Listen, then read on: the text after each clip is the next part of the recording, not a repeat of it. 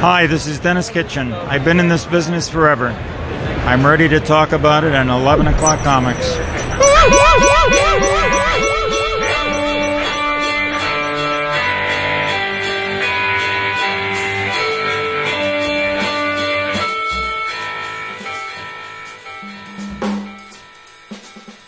You've been practicing. Really? Because I was just I didn't. Now you sound fired up. That's good. This is good. All right. Okay. No, I mean, because I got some pretty cool news today. But yeah, I'm just. You did? Um, um, yeah, we'll, we'll we'll talk later. Uh, but we Mystery. um, Just for the record, No. for the record, Yeah. I hate shit like that. I absolutely hate shit like that. When you say, This "Hey, for I, you guys. I This know," You just wanted to get right into it. I mean, we started should have talking about told the Netflix us. shows. No, I I- should have told God. you guys before this. now I gotta But we wait. started with the Netflix shows and we were ready. It's already a few minutes No. after nine. I thought I no, need- so we'll don't worry. I, I won't- need For instant once, I was here at nine gratification. o'clock on the dot, so we had a couple minutes. Seriously, what is well, going yeah, on? he was Jason's like, here "Let's on do time. this." So My goodness, What's the matter? You're here on time. That's a that's oh, a, I know. I'm excited. I am excited. I read a shit ton of comics. I miss you guys, and Wow. it was a shitty week in the markets, and uh, I'm looking forward to a nice long episode. Me too. As am Good. I.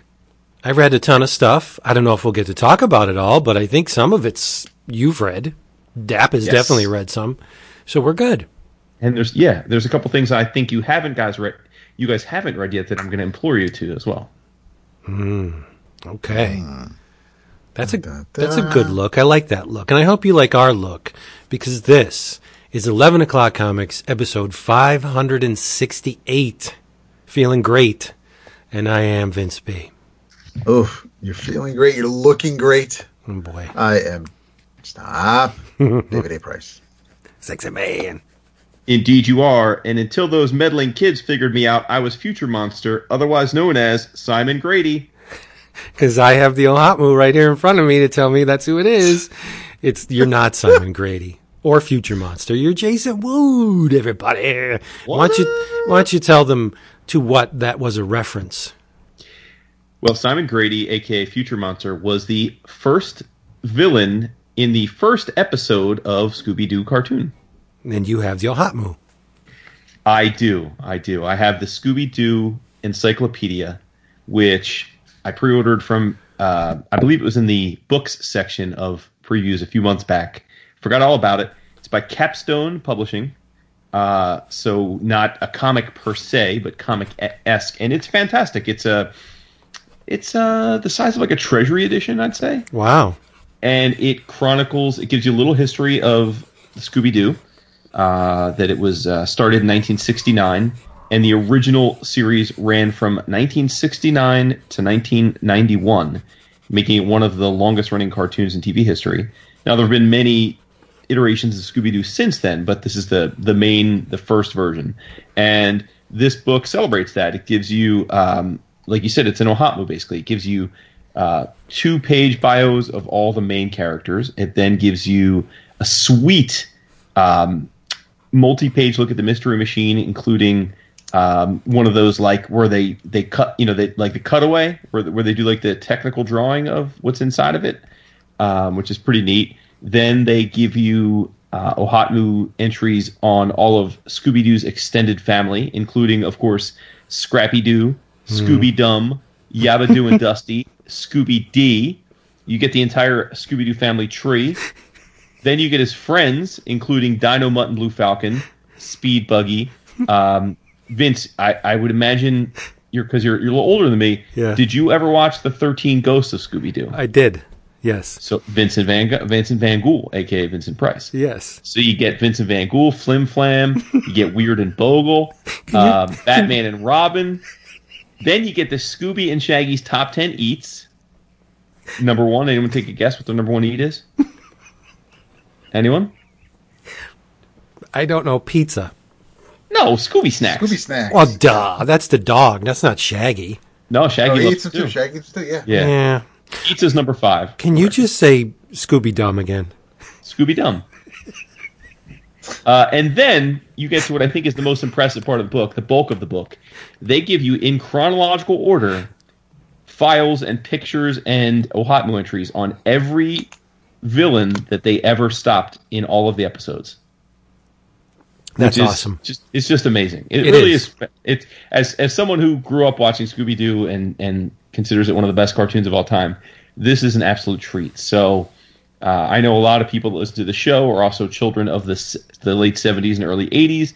If you are, I would implore you to go to Amazon or uh, I, I say Amazon because I don't think uh, InStock has this, but go to Amazon or go to caps, mycapstone.com uh, and uh, peep it. It's freaking awesome. It is absolutely awesome. It's never leaving my my comic room.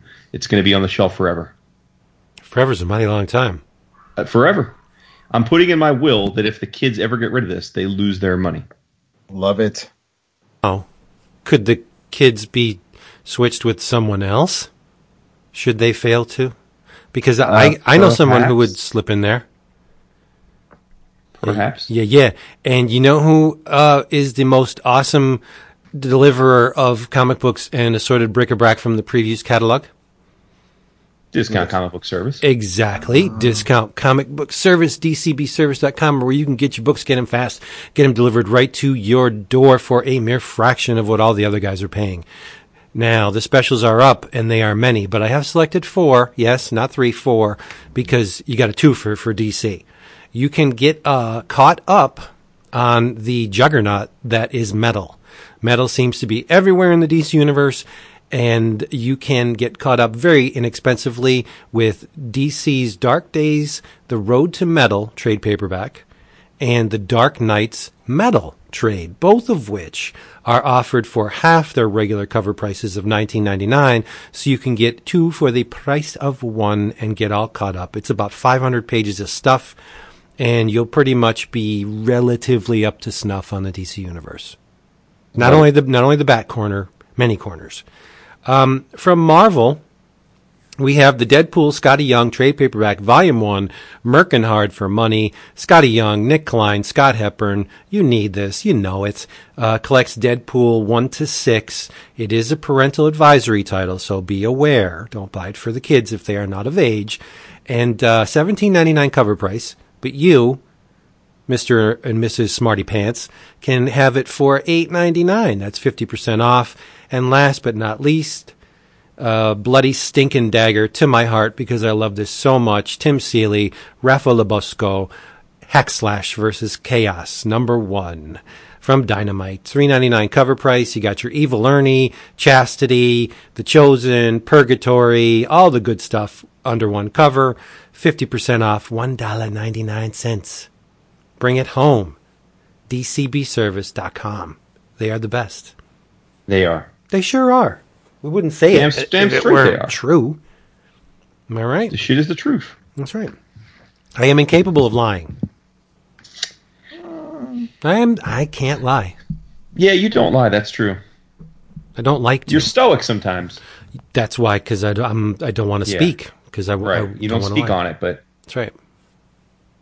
that's true. I You're a will, however, speak on my choice of drink for this episode. Speak on it. Get on it right away. Damn. Yes, this is from Concha y Toro. It is the Casillero del Diablo, which I'm, if I remember my Spanish, and I had four years of it, it is the locker of the devil? Casillero del Diablo? Locker of the devil? I don't know. Uh, but it's a red blend from Chile, and it's a 2016, and it is phenomenal. There's even a picture i- in debossed, like an old uh, wax stamp on the bottle of the devil. And I saw it on the shelf and I said, How can I pass up the devil? I can't. I must take Old Scratch home with me. And it is really good. I loves I'm it. glad. I've had Conchi Toro before. Yes, Mm-hmm. you have. Yeah. And it this is uh, more, much more of the same deliciousness. So Warms my heart. what Just I'm like I'm sure whatever Jason is drinking will warm my heart. You damn Skippy! I'm drinking a new one.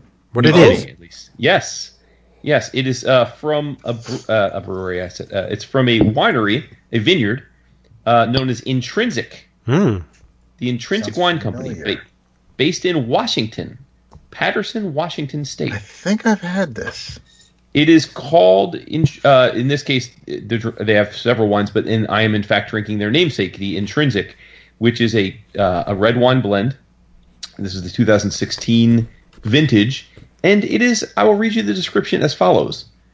This wine opens with a refined note of raspberry, white tea leaves, and a hint of fresh mint and lavender.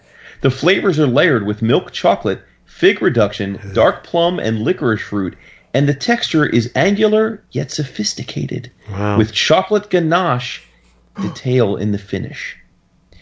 It's about half Cabernet Franc, 44% Malbec, and a teeny bit of Merlot and Cabernet Sauvignon, and it is delightful. I love awesome. it. It's great. Hmm. The what? It really does sound familiar. I What's don't the matter? Ganache. Yes. Ganache. As soon as you said, yeah, with all the with the sweets and the milk chocolate. No, it's that, yeah. listen. You should know. I I detest sweet wine. I hate hate Yeah. hate sweet wine. That's why I don't. I, and this is not sweet at all. Right. Not not at all. It is a really smooth And finish. you said ganache, not buttercream. I I know that it's Yeah. yeah. I mean, based on when when you think of everything that he mentioned on its own, or in in a bakery or a candy shop, then yeah, it would be overwhelming and incredibly sweet. But considering you also have the the licorice fruit and mm-hmm. and it- yeah, there's there's Plum, enough there fig. where it all the, right. The, the fig definitely sets it off. So yeah, I this this that I I may not have had the blend, but the the the name definitely sounds familiar. yeah, no, it's it's uh, the wife tried it on a whim and it's great. That's awesome. Well, if the wife likes it, then I'm all in. Right? Yep. And uh, and and my speaking of my other boo, what are you drinking? Uh, I too am trying something new. Um, it's weird. Normally, I don't start drinking something until we start the show, but I had it earlier with dinner. It wasn't exactly the best pairing, but it. I think it's weird. I, I had a glass, tasted great, had a had a little bit more while I was waiting for for you guys, and then it didn't really quite taste the same. But I just poured a little bit again, and because now the bottle is about half full, and now it's back to to tasting good again. So it's it's called it's called Prophecy.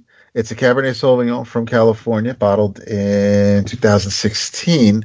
Um, the second glass reminded me of the bourbon barrel aged reds I tend to I, I try from time to time. And and I, I kept I've looked at this label like eight times trying to see if there's anything on here about bourbon barrel aging, and there isn't.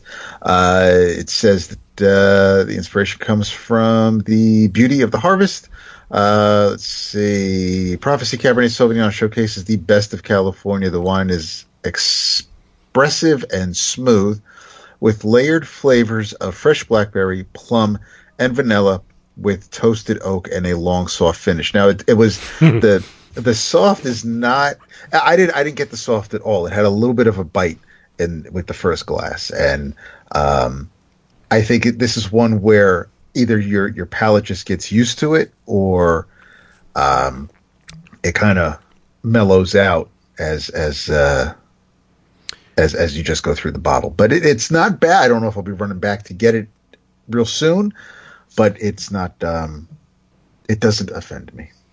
I think in you had some kind of relations in between glasses. That's why the second glass didn't taste like the first one. No, I did not because uh, any any relations that would have occurred tonight uh, were thoroughly dashed and destroyed by walking into a house where the dog escaped the room she was in and ripped up boxes and left um, her business all throughout uh, the entryway. and Oh damn, Onyx! she was, she was not happy today. You see, a, a, a present from a dog is much different from a pre- uh, than a present from a cat. Uh, Sure. yes, because a, a dog is is more like an oops, where a cat's are the presents are calculated. Just- Like yeah, I it's I killed this shit for you. spiteful. Yeah. Um, I mean, listen, she's she's a puppy. She- The the the the male she decided to to tear into and and destroy isn't any. I mean, they, they were just flyers and and and junk mail. So it's not like. I mean, it doesn't. She didn't. She did. I'm glad Renee was. My wife noticed that uh, some boxes were blocking it, but one of the because we're moving and, and everything is is downstairs where our, our dining room used to be.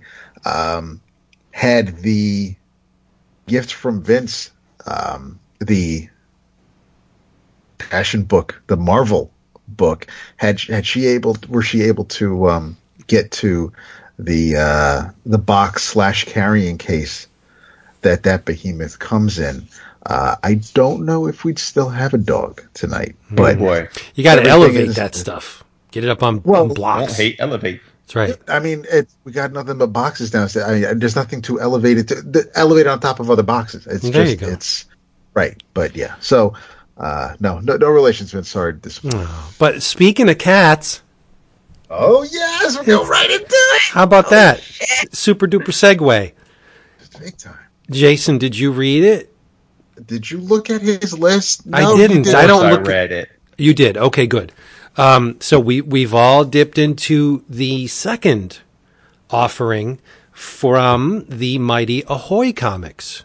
First, it was the Wrong Earth number one, which um, Dap and I loved. I don't know if Jason read it. I don't remember. not. I don't remember. See, there you go. I'm on the ball. Um, but this is Captain Ginger number one, written by Stuart Moore, pencils by the great, though not long as long lost as we thought she was, uh, June Brigman. And the inks are by Roy Richardson, who is the husband of June Bridgman. Um, is it Bridgman or Brigman? Rigor. Say break. Brigman, yeah, it's okay. So we're good. And the color art is by Veronica Gandini. The reason why I said speaking of cats is that Captain Ginger is cats in space. Yes. That's the elevator pitch. Cats in space. Uh, but thankfully, there's more to it than that. Um, we are we get a little bit of ba- backstory while we're introduced to the crew. You got your Captain Ginger, who's a mighty stalwart looking ginger cat, all orange and stripy, and he's got the the blue uh, captain's uniform on, which I believe was a very good choice because blue and orange always go well together. Um, we're introduced to Sergeant Mittens, who is the uh, one-eyed ship's mousing officer. He's a very large cat, right? Uh, rattle and roll. I don't know what's on the hefty what's going on with them. The rattle and roll wear helmets. Uh, may I may think have. I think they're a little touched. I think they're a little touched, but in a way that elevates them maybe above everyone else because they start and finish each other's sentences. They're obviously Yes. siblings, Yeah. right? Yeah. Which Maybe is they're you know, Siamese twins, but um bump. Oh, there you go. Nice, nice. We have the uh, head of engineering, which is Ram Scoop, and she's very, very pregnant, ready to pop. Very. Although, just for one panel, Well, cats pop out. because when we next see her, she's Yeah. no longer pregnant. Cats pop out kittens like crazy. We have the s- s- s- s- stuttering science cat. Everyone else has a name but Science Cat. He's just called plain old Science Cat. And he has frequent and violent bouts of, of vomiting. Hairballs. No, he has no, he has a tumor. No, you. After, oh, dude. That's What? oh. He's got a tumor. I mean, that was the very. That was like that was the last, almost the last panel, of the last page. It's just like, yeah, no, we're just going to let everybody's business out right away. And Dude it's- got yes, a, and he's he got a tumor. He's going to die. It's not the It's- Puma. Yes, he's sick. Yes, there is a f- uh, female cat named Ikru that is in charge of the AI called the Maker. They basically have within the confines of their ship a giant 3D printer. But it, I mean, it's it's more sophisticated. Which is awesome because it's because the the most popular 3D printer is the MakerBot. Yes, Yep. Yep. And so it it prints food. Uh, I I shouldn't say prints. It generates food. It generates weapons. They basically rely rely on it very heavily. Okay, and um, the history that kind of drips along through the, the narrative is that at one time, uh, human beings concocted a bioweapon to use against each other. Um, should the need arise, they could take out their enemies, and and the the uh, possessor of the bioweapon would be the victor. But unfortunately, an alien race came along, and the the alien race is called the Lumen. They uh, stole the bioweapon and destroyed all of humanity with it. So the cats, not having the furless ones to feed them, uh, did what cats do in such situations, and they ate the flesh of the humans. And it was the eating of the flesh which kickstarted the the great grandmother of Captain Ginger into some kind of uh, sentience, some kind of, of cognitive abilities much higher than than typical cats. Um, they're called the furless ones, for humans, and um, they are lamented. But now the cats are trying to find their way on their own, and they're in this ship for what was it, a year and a half, right? And, and and they come into contact with an actual Lumen ship, and the uh, battle is done and it doesn't is drawn and it doesn't look too good for Captain Ginger and the name of the ship is so cute. Uh, his ship is called the Hispite Claw Sometimes Fall. Yep. So from now on, we'll just call it the Hispite. Even though it's a cute name, Hispite Claw Sometimes Fall, it's a little cumbersome. You can't even do an acronym of it because it's still cumbersome. No. Yeah, so we'll just call it the Hispite. Um, so in the in the heat of battle, uh, the weapons are failing, shields are, are going down, and, and cats are dying. Their their their ships are called um, what what were they called? The the uh, the fighter ships. Um, slashers. Yes. Yes. The slasher ships are, are going down. So something needs to be done.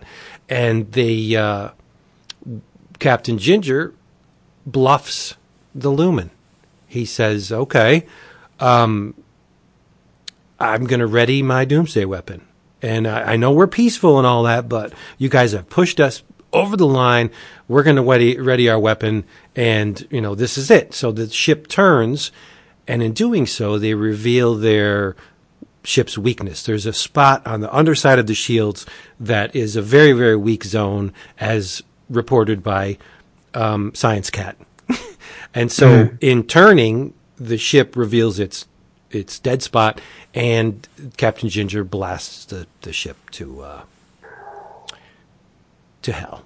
Uh, but they get away through hyperspace, thankfully, and um, after the jump through hyperspace, they reach this place called Outstation, and this is where the problem begins.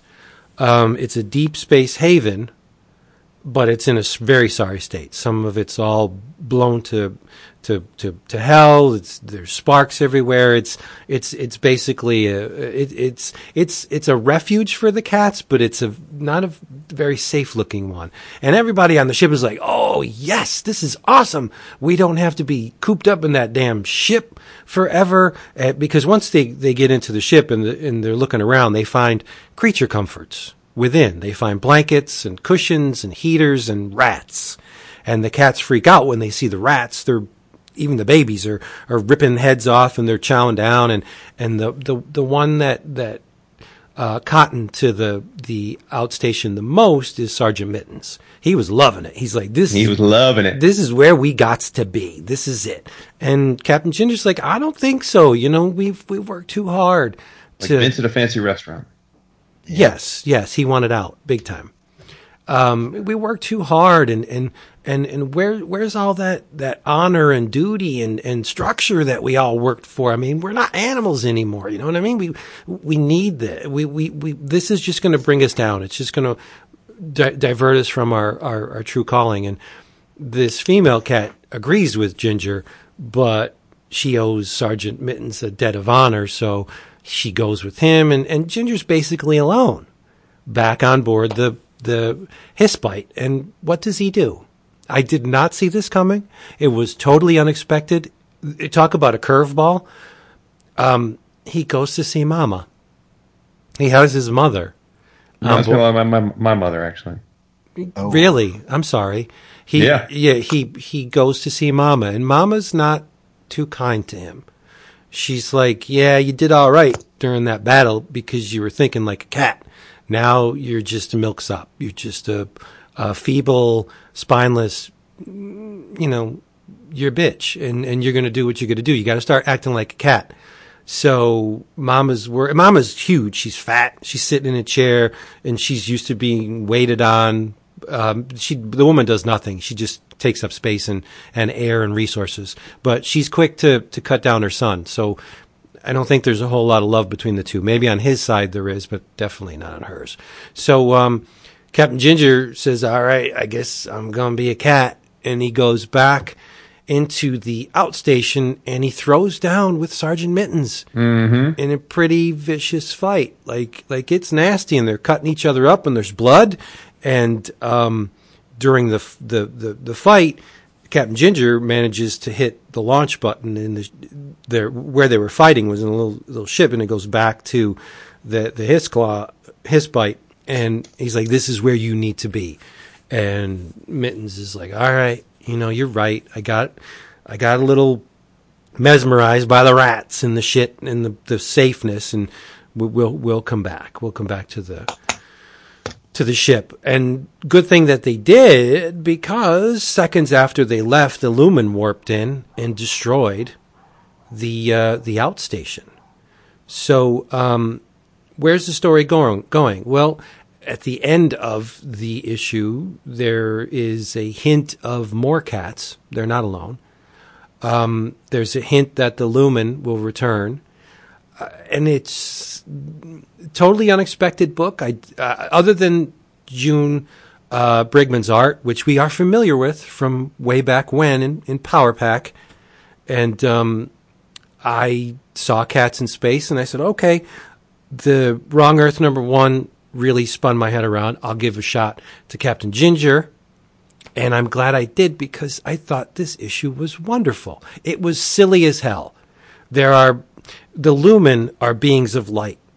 And their their the, the their energy kind of spins and undulates and turns. And when the lumen come on the view screen the cats go crazy trying to claw at all of the um, the balls of light as a cat would right? Yep. there's they need cozies over the ship's controls or they can't work the controls. They need like burlap sacks over them in order for them to because cats don't have opposable thumbs to uh, to work the ship's controls it's like there's a giant scratching post Yep. on on the bridge like it's just it it's it plays to all of the um I guess you can say cliches, but they're really not because cats. I mean, this is part of, of owning a cat. There's hairballs and scratching posts and catnip, and I mean the things that are um, tied to cats are all in this book, and it but it doesn't come off as silly. It comes off as uh, there's a quaintness to this book that I loved.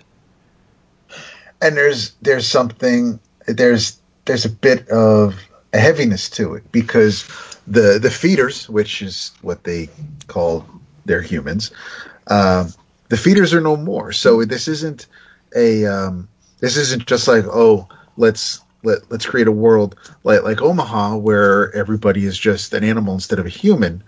Um, humans were here and and now they're not and instead of They fucked instead it of up. the cats right well the lumens and then the lumens killed them but instead of um instead of just getting cats or or or cat people um you get actual you still get the the uh, actual cats and kittens because you have a cat on Ginger's lap. You have the cats all up and down the scratching post when when Ram Scoop gives birth. They're all kittens. It's not like they're they're, they're walking they're, they're they're crawling around like they're toddlers or newborns and, and they just happen to be furry cat looking people. They, they're they're still you have so you have the the cats that have take on human qualities, standing on their hind legs and being able to talk, and you still have actual cats. Well, and we'll see if the kittens become uh, mature into um, speaking roles or, or, or the ability to to walk on their back legs. But right now, you have these these grown ass folk who who uh, are cats and little kittens running around the bridge. Uh, Yeah, but the don't don't forget, Ram Scoop's kittens adapted to the the engineering controls pretty damn quick. yes, So the Yeah. I mean, they come out smart. It's Oh, absolutely. Yeah. It's it's um it, it, and it's this is at least with the first issue. Um you know, Stuart Moore is not he's not really holding your hand and and and making sure you notice every little thing in every panel. He's letting Brigman do a lot of the work. He doesn't. He, he it, it's not a text heavy book. You um, every, every, all, the dialogue is mostly a reaction or uh, or, or or commands. Is it? No one is telling you what other characters are actually doing, and and you know, it's even even with with June's work, it's you know we, we, we know she's she's a competent sequential storyteller and and granted I mean lately uh, after Brenda Starr and I think now she's doing Mary Worth with Roy uh, you know she's confined to the to the usual three panel daily comic strip um, grid but she she knows how to tell a story and and when Ginger goes back uh, to the outpost and, and confronts Mittens as as they're fighting through the entire ship they end up at one of the the slashers and and they end up inside it and that's when they fly back to the indomitable and and it's it's and that's when ginger basically calls a truce temporarily so he can explain to to mittens you know this is where he belongs. Um you know, it's not like if, if, if you miss that, if, if you kind of just gloss over that one panel where they're in the cockpit of of the cruiser, you may think they're still fighting on the outpost, and and and so it's it's one of, it's it's a book where you kind of just you pay attention, but you're rewarded if you pay attention, and and the there are little things in the the, the back matter, just like Vince pointed out with the wrong Earth, where you have uh, a quick little intro by uh, letting the writer or editor introduce the, the creative team. Uh, a Q&A with one of the creators and um, and there's a little Grant Morrison story, but there was the back matter specifically for this comic because Science Cat um, finds a file that um, that uh, may give the readers and the the cats some insight as to how or why they are the way they are, and um, it's it's basically a um, a letter from one scientist to the love of his life, another scientist whose name is um, Rowena, and and there it's it it reminds it, it's basically it reads like found footage because you have you have excerpts missing you have uh, you know the file corrupts and and there's missing text and um, it ends abruptly. But there are paragraphs there are passages here where um, you kind of get an idea as to why things are the way they are and without hitting you over the head or giving you this huge 10 page flashback as part of the comic you you kind of can figure things out on your own just based on on these few these few sentences. But th- they leave a few things here where um, you you may as as the series continues things that are mentioned in this little two page section um, may actually it, it, it might bear fruit in, into the regular series. But i i mean from from start to finish i i was i was hooked i i loved every page of it Yeah, it, it's silly as hell too. Oh, But- absolutely. but I- this is that's the part I like. Almost like it's a palate cleanser because I mean, Yeah. uh, with everything else we read, and and then and whether it's heavy or or just uh, overall enjoyable, there's things we're always looking forward to. This was completely different from you know it's it's it's not it's not your X Men comic, it's not your Justice League comic. It's just it's it's something where you can kind of just it, it's its own thing, and I think you can really just sit back and enjoy it. Yeah, it definitely fits the ridiculous mold, but in in a really in a really good way. Um, True. and but I have one question, and you're not gonna you're not gonna have the answer to it because uh, no one does at this point. But I I need to know to whom Ginger is speaking because he's narrating the Yes. story to someone, and we never find out who that someone is. Not yet, we don't. Right. Right, right. But which which again is another storytelling technique that that I'm a fan of in this case. I mean, not always with flashbacks, but in this case, I am because we're getting um, we're we're new to all of this. So to have someone be our eyes and ears and and without again w- w- without just reading like a Wikipedia page, you're you're getting a conversation. So so it you're you're it's there's more involvement. It just it it's it adds to to the richness of it. Yeah, and we did not uh, specify, but the main story in this issue is 35 pages long. So you're getting Yeah. you're getting 35 pages of comics plus the back matter for 3.99. It's it's an insane value. And a too much coffee man comic. Uh, Yep. there's see there there's one thing where um at the end of the uh at the end of the file where where the scientist is is talking to his Rowena, he says um you know for I love cats. Fierce flashing engines of joy of passion and predation all those bright qualities our own race so thoughtlessly tossed aside. Cats swell my heart enrich my mind. Grant me hope that the legacy of humanity may in some form survive. And this, my dear sweet cruel Rowena, you shall never understand. For you, most perfect of all sirens, sharp-thorn flower of my dark garden, eternal apple of my one still functioning eye. And who has one eye in this book? Yep. Mittens. Mr. Uh, Sergeant Mittens. So there's definitely whether and and the beginning of this whole file that Science Cat finds, there's definitely some. Um, I, I don't think it's it's wrong to to assume that there's some gene splicing going on. That there may be some so- because the maker is mentioned. Uh, so again, you know, th- th- this kind of just laid the foundation for for the 35 pages you read prior to this little segment. Um, I just yeah that, that that I mean just just enjoying the comic on its own was cool, but then then then finding this, I was I was as excited as, as Science Cat was after eating the greenies, and and it was just it was one of those things where it's just I I really do appreciate the the time and and effort that that Stuart and June and Roy are are uh, are handling this with. Yep. Cosign. But we haven't heard we haven't heard Jason's speak on it though.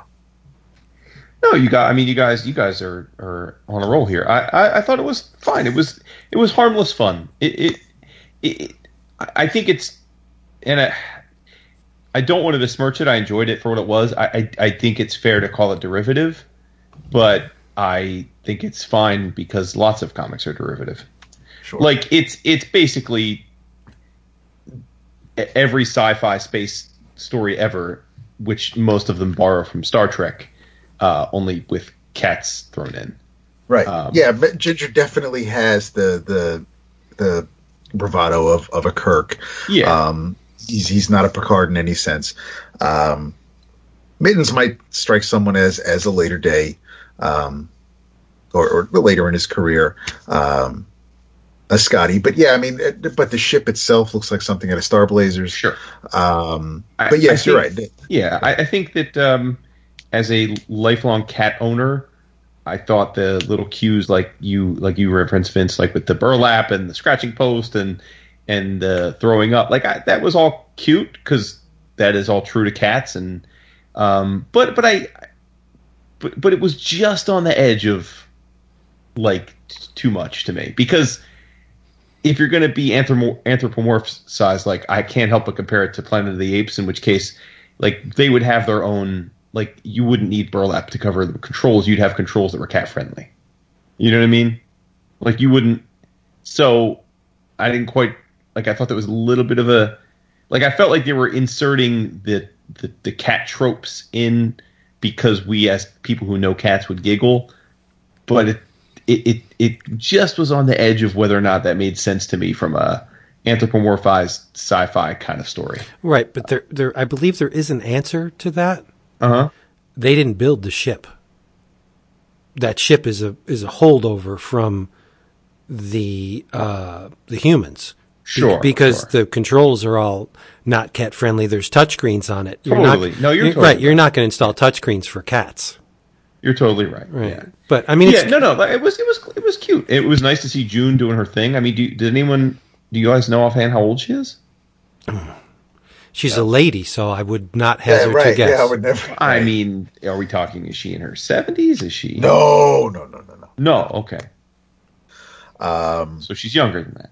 It just Yes. does my heart so much good to see June She's- she's Bridgman's than name on attached to a comic because I mean, she's fifty-seven years old. my girl, because it just takes you back to, uh, to well, look anyway, it took me back to Power Pack, and that's I not a bad June place to be. Brigman art. by the way. Nice. The first heroes that you did not attend with us, Vince. I bought uh, a Power Pack page um, at the auction. Well, here's to hoping that uh, Ms. Uh, Bridgman Brigman. That's what I said, Brigman. It's this freaking wine already. Um, attends attends Acon in the future because I, for one, want to get at least.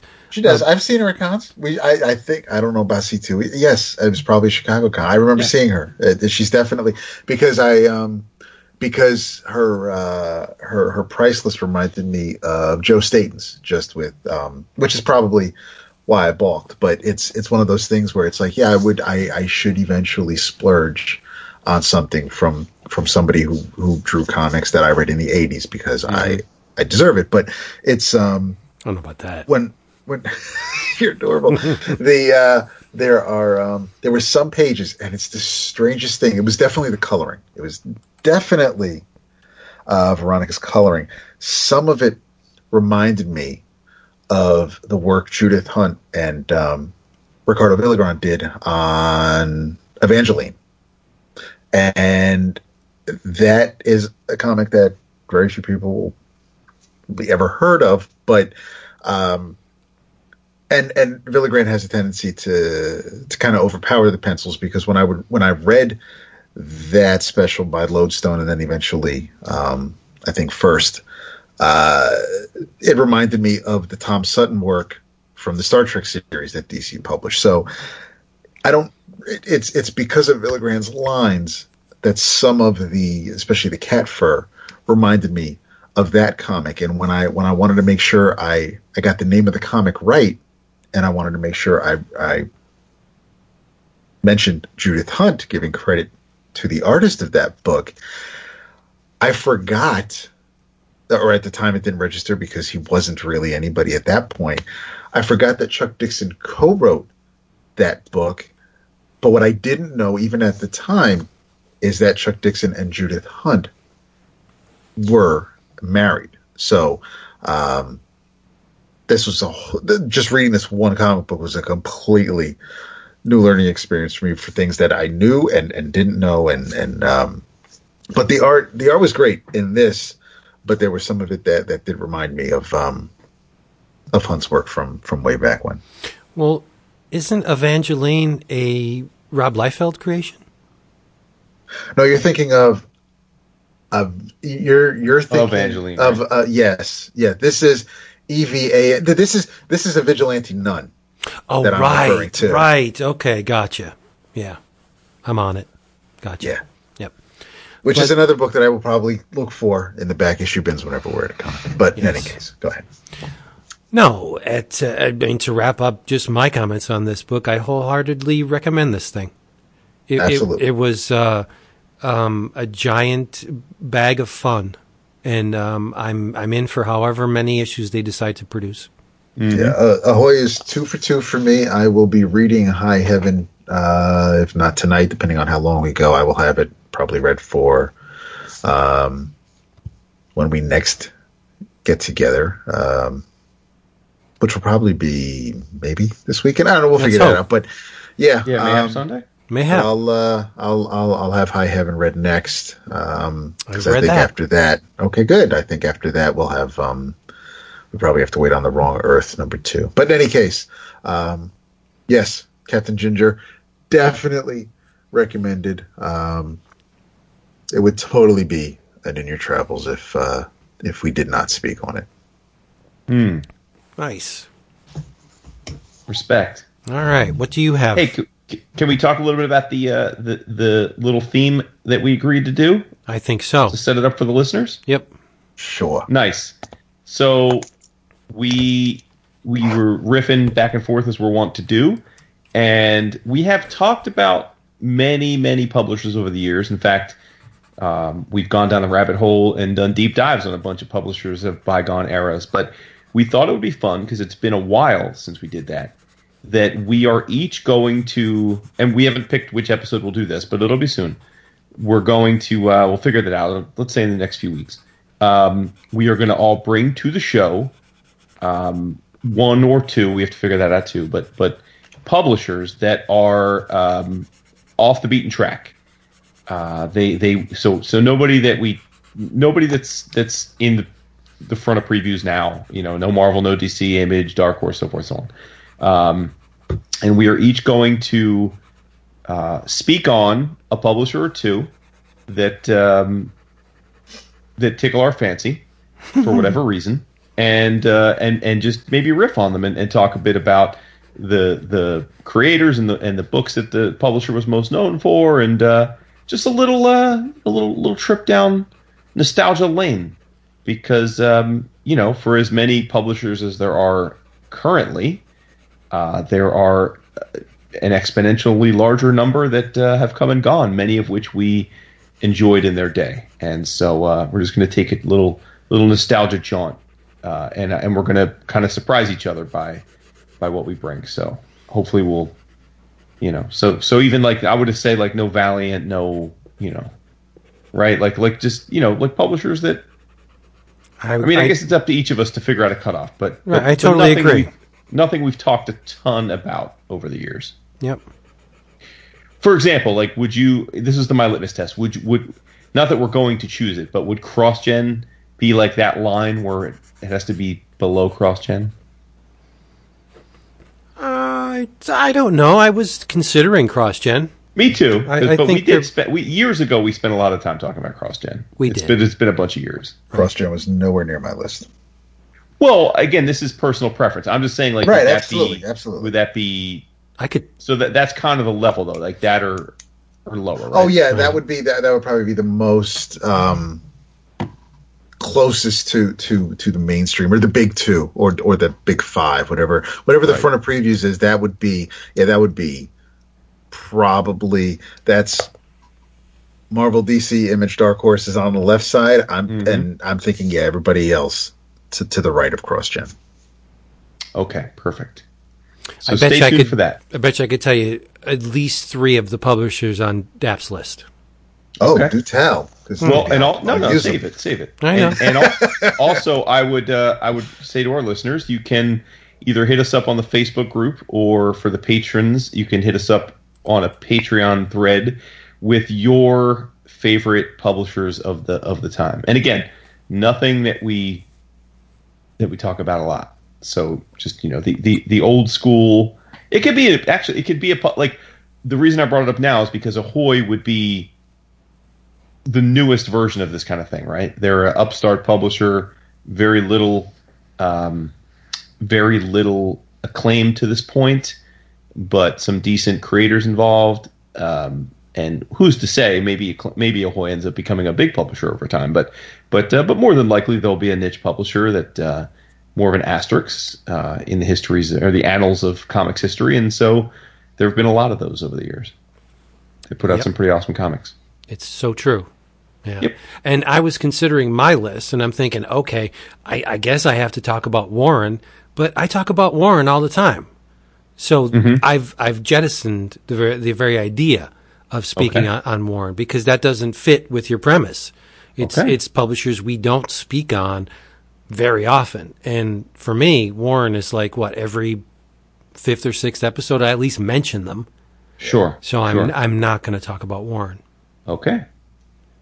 I'm see now. I because I when when Jason brought this up, I ripped off a couple of publishers. So I'm wondering if well, it was on Slack, so I know Vince didn't read it. So I'm wondering how ma- what what the what the crossover is between Vince's who, who Vince thinks I will mention and who I actually Well, we're doing Okay. this on the fly, so do you want to maybe do like I don't know, like a top five list?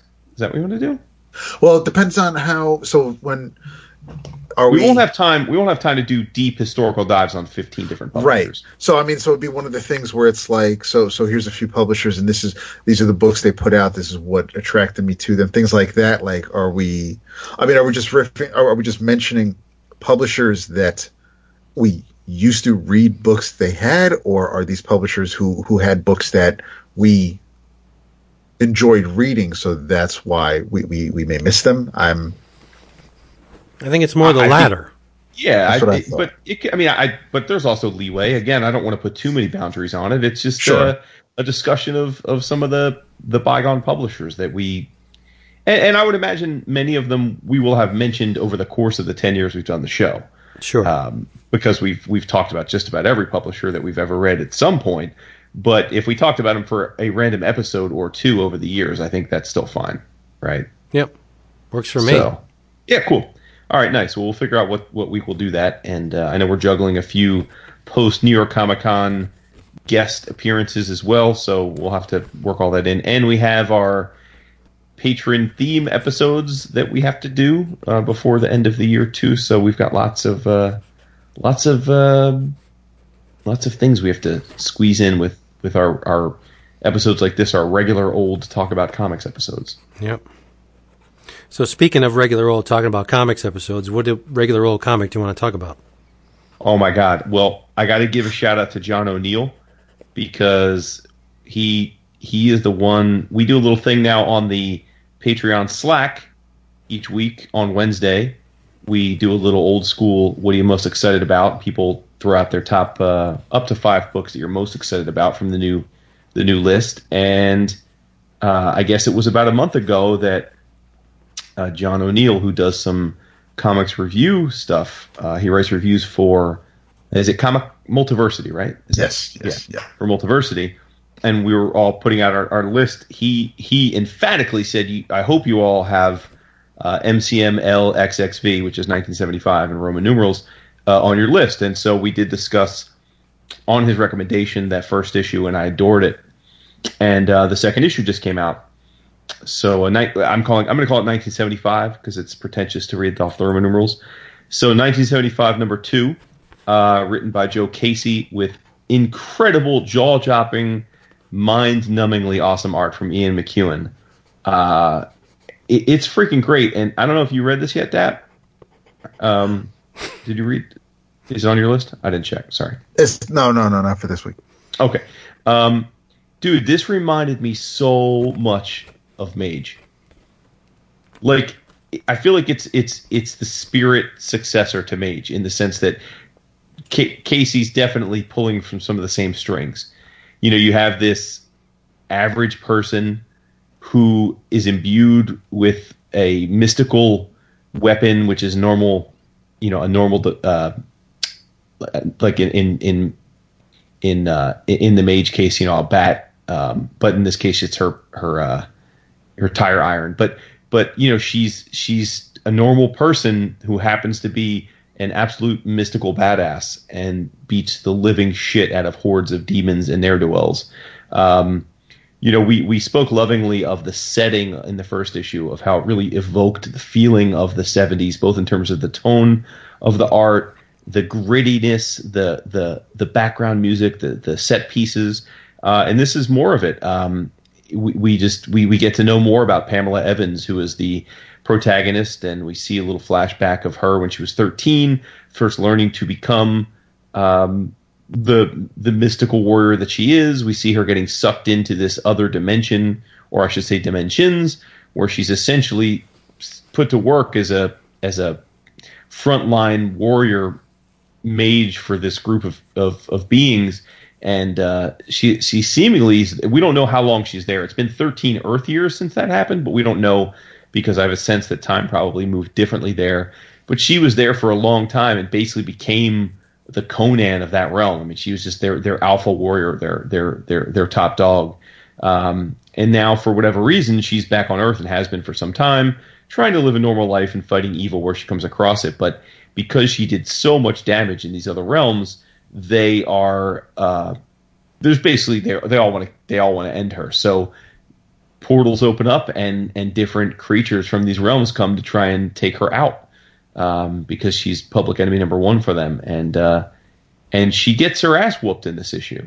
Um, now, not completely, but but she gets beaten to a good pulp, and, and there's some tragedy uh, pouring out from my man Prefect, but um, but uh, yeah, it's just it's just a fantastic comic. I mean, as much as you said about uh, Captain Ginger being different than a lot of what we read, this is just one of those books that reminds me of why it's awesome that comics exist because this is not like anything else I'm reading um, whether it be the, the, the I mean, the, again, it's it's set in this it's set in the seventies with a female black cab driver and who happens to also be the world's most badass magic magic warrior. I mean, like that's that's that's absurd. The statement in and of itself sounds ridiculous, but um, but Casey and MacEwan pull it off, and I care about her. I care about the supporting characters. I'm dying to see what happens next. There's a huge reveal cliffhanger uh, at the end of this issue, and um, it's an absolute grand slam. I, I, it's one of the, the, I think the best books Image is is putting out or has launched in the last few months,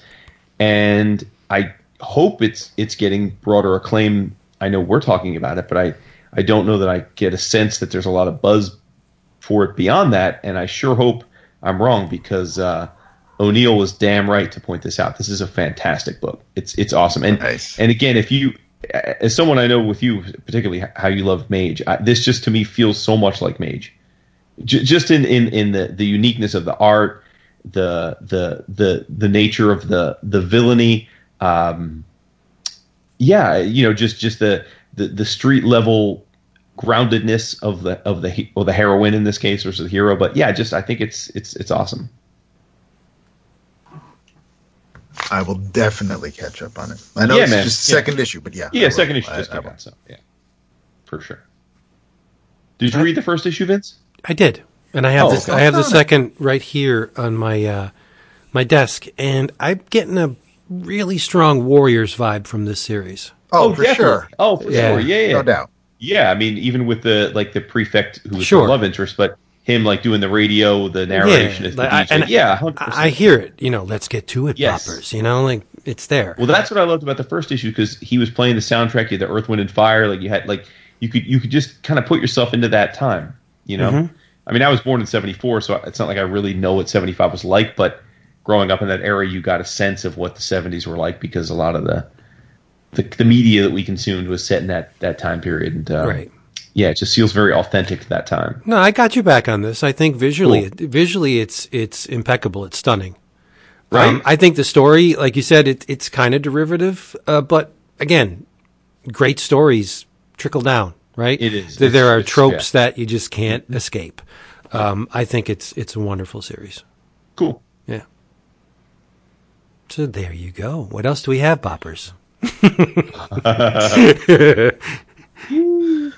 Uh, well, so this way, um, if we get one more, Vince can uh, put Image Orama in the show notes. Uh, I read the first issue. Actually, I read this um, the night we were at uh, Jason's before New York Comic Con. Uh, Dead Rabbit number one. Ah. I enjoy this quite a bit. It is written by Gerry Duggan. Art beautifully done by Mr. John McCrea. Uh, colors by Mike Spicer, who you may know on um, Extremity, and uh, which, there we go, Vince, is your Majorama. Um, and the current Murder Falcon. Uh, letters by Joe Sabino. It's a um, it's a story that basically Dead Rabbit is um, was, and, and, it definitely felt like something out of um, The Departed or The Town because it takes place in Boston. Uh, but you have um, Dead Rabbit is a uh, is a masked criminal and hooligan, and he hasn't been seen in many many years. And um, the urban legend is that uh, he made out with a shit ton of money on his last job, uh, living high off the hogs somewhere, probably very tropical, where the climate's always warm. Um, turns out that's not really the case. And um, Dead Rabbit, in his uh, non robbing uh, persona, um, his name is Martin, and um, he is married to a woman named Megan, who has um, is disabled. She's in a wheelchair. Um, there's plenty of uh, medication around the house, but Martin is um, basically just doing what he has to do to um, to get by, and and works at more or less um, a well, he he works at for all intents and purposes a Walmart. Um, but Megan doesn't know that. Megan thinks that they're fine, that they are, um, that you know they they're they're well off, that they they are surviving by you know what what he did steal um, from the banks he did rob, uh, because he um, he leaves the house to basically go play golf, and and so he grabs his clubs out of the closet, puts them in the car, and drives off. But um, if uh, while he hates lying to her, he knows that um, if if he was working, it, it would break her heart. Um, so he pretends to go play golf a couple times a week, even though he fucking hates golf. Mm. Uh, what little I had managed to stash away for retirement ran out a year ago. Uh, and Megan has enough to feel bad about because obviously, like I said, she's not um, 100%. Um, but Martin is acutely aware of um, people and and their actions and and his surroundings. And uh, case in point, there's a man walking around with a shopping cart full of um, well, let's see. There's uh, drain cleaner, um, some some pliers, uh, a very sturdy um, hacksaw. There's um, some. Uh, oh, they're going to the Saudi embassy. Basically, yeah. It's it's. It, I think he's doing. He's he's getting their shopping list. Oh, and, nice! Uh, Shout out to Khashoggi. Right. Uh, so he um, he he says uh, you know so so rookie murderers um, search the web for how to dispose of a body, and then they try to memorize the list, walk into Walmart, and just get everything in one fell swoop. So they're just very dumb about it. Um, so you know, maybe I wouldn't notice it if they uh, tried to hide the purchase, taking a couple of trips, but no, they're they're, they're just too lazy. So um, he uh, he he follows the dude up to the register, uh, lets um lets the cashier know that the boss wants to see her. So um, now Martin's like, okay, so now Martin's going to man the register, and he's like, um, you know, just doing the usual chit chat, small talk, as as uh, as these retail employees are supposed to do, and and um, in some cases, painfully do. And uh, he's like, so you know, brings them up totals. He's like, oh man, sorry, the the, the um, I can only do uh, credit cards right now. The it, the cash drawer is attached to, to her code and I don't have that. So, oh yeah, okay. So, the, so the dude's going to pay, pay with credit card. And he's like, um, that's when Martin's like, okay, so I need to see some ID. And he's about to hand him his ID, about to hand him his driver's license, but he stops. He's like, no, you know what? I, I, I changed my mind. I'm good. Don't worry about it. Um, I don't, uh, I don't want to carry this. I, I don't, I don't want to carry anything on, on the credit card. We're good. I, I just, you know, let, let me go.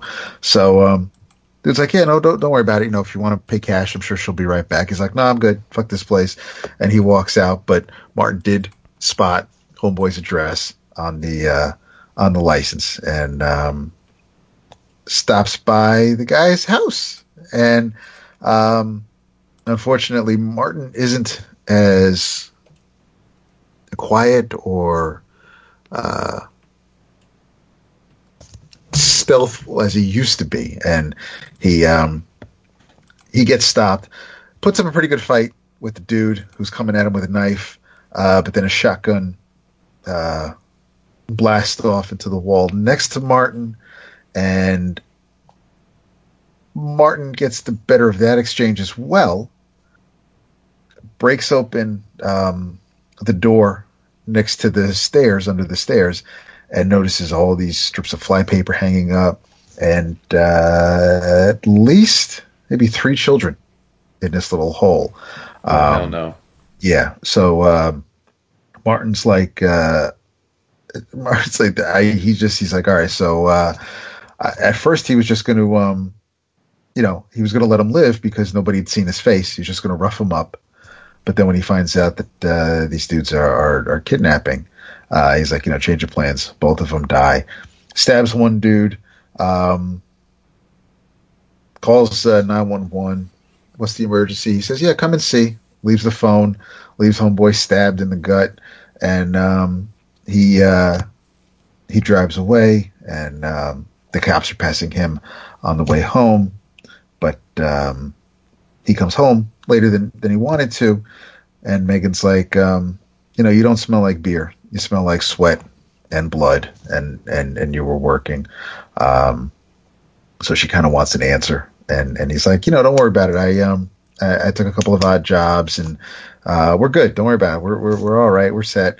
And um and so she wants to know if he's wearing that damn mask again. And he's like no no don't worry about it. And she's like well you know you're bleeding.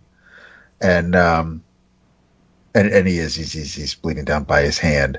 Um so so they have a little bit of a of a conversation but during this um, during this she's getting a little worked up has a seizure and um, and and falls out of her chair and hits the ground. So that happens and then we cut to um, a mob boss who finds out that um, it looks like uh, when the, when the cops picked up the dudes that um, that rabbit left and and uh, to find with the kids, uh, we we we see a couple of, of mob dudes talking to, to their boss, and, and he says, you know, yeah, the the cop says that you know the description of the guy who attacked him um, fits the uh, the description of Dead Rabbit. Said the mask looks just like his and everything. So um, this dude's just like, um, all right, so so find Dead Rabbit, have some fun, recover every dollar you can.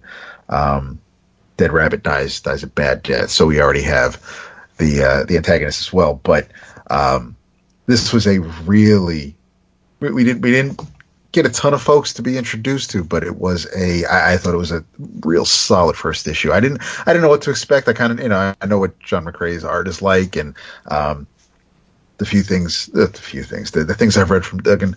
Um, I've enjoyed, uh, in, including analog, but there there are things where you know, so he, doesn't. It's not like he's he's one note or, or just kind of focuses on, on one type of, of genre or, focuses on the sciencey aspects of things like like Ellis.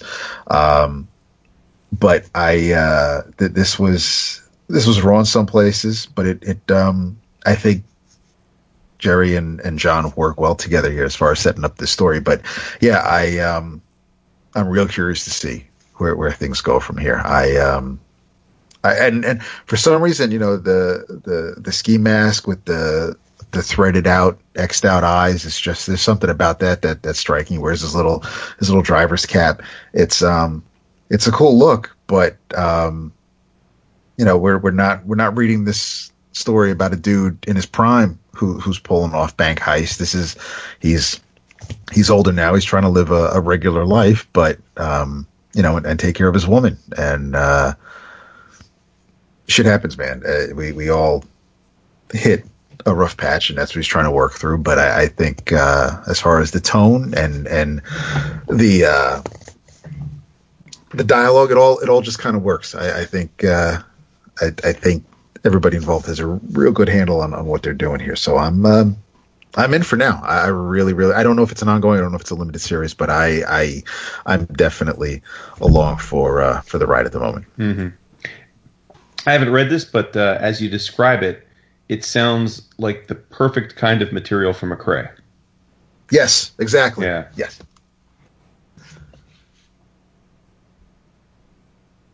It's quiet.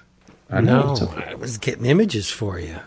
Oh, Oh. nice. Yeah, I'm backing you up. See, people need to see what you're talking Back about. Back that ass up. And if you'd like to see what we're all talking about, all you need to do is go to our website, 11o'clockcomics.com, click on the link for this episode, and you will see a gallery of images pertinent to the books about which we speak. Mm-hmm. Now, as you are pulling images, what are you thinking about this particular book?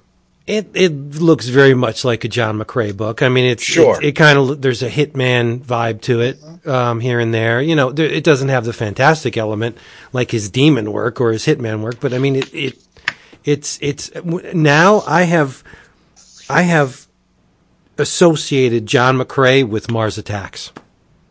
Oh, Right. really? Yeah, no, I can mean, that, yeah. he has done the majority of the Mars Attacks relaunch Mm-hmm. stuff, and and now, I mean, I should think Hitman or or Demon or you know some of Mm-hmm.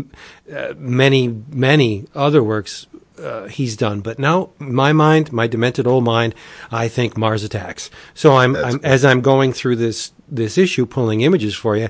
I'm expecting to see the Martians peeking out behind, and it never came. So that's on me. But uh, I love McCrea's work. I think he's great, Yeah. And this looks very good. It's it's very pulpy. Yeah. Yeah. It yeah. It's pulpy. Guy takes it upon himself to put on a, a homemade mask and go thwart crime. That's pulpy as AF. Hmm. Yeah. I have something that is wonderfully weird. Oh. It's a manga. So, Shocker. so, so saying wonderfully weird and manga in the same sentence, it's kind of an oxymoron, but, but there you go. Um, written by Riichiro Inagaki, illustrated by a man called Boichi. It is published by Viz. I'm guessing this may have been serialized in Shonen Jump. I'm not 100% sure. It is called Dr. Stone, and this is the first volume of the series. It's it's a love story of sorts. You have a uh, young man, a teen, by the name of Taiju Oki, and that uh, translates to big tree. And boy, was his uh, parents dead on the money because the guy is a strapping young man, very physically fit. Um, what he lacks in brains, he makes up for in fortitude and, and heart and wholesomeness. The guy just, um, he is a bastion of purity. And um, he's in love, as most teens are, with a girl named Yuzuriha. And he's decided, okay, I've spent five years pining for this girl. She's my buddy. We're friends. We get along really well. I'm just going to come right out and tell her, oh, sweetheart, he's just gonna air. He's gonna air it, huh? I'm just going to tell I love you. I love you so much. So Let me he- guess, it doesn't go well. M- No, it doesn't. Uh, but not because of anything he or she did. Um, he he stops off at the science lab in the school and he visits his friend Senku. Now Senku's a big brain. He, uh, just picture a young Reed Richards with well maybe not that advanced. Ju- uh, he's very very smart loves the sciences loves the scientific method has this huge shock of yu-gi-oh style white hair uh, where uh, his he has a catchphrase called "Get excited," and he usually utters this catchphrase whenever talking or explaining something scientific or a process. So um, Taiju goes to see Senku, and he's like, "Buddy, I'm telling her, I'm I'm just gonna do it." And Senku's like, "I am." One billion percent uninterested in anything you have to tell me regarding love. Just go do it and and he's like, "Well, I have a potion here that could instantly make her fall in love with you." And he gives it to to uh, Taiju, and Taiju's like, "I'm not drinking that," and he pours it out. And when he leaves, uh, Senku tells one of his lackeys, "I I had 100% assurance that he would do that because it was gasoline in in the the beaker." And he's like, "That's not Taiju. Taiju wants no help. He knows that he loves her. He he's hoping that she'll love him."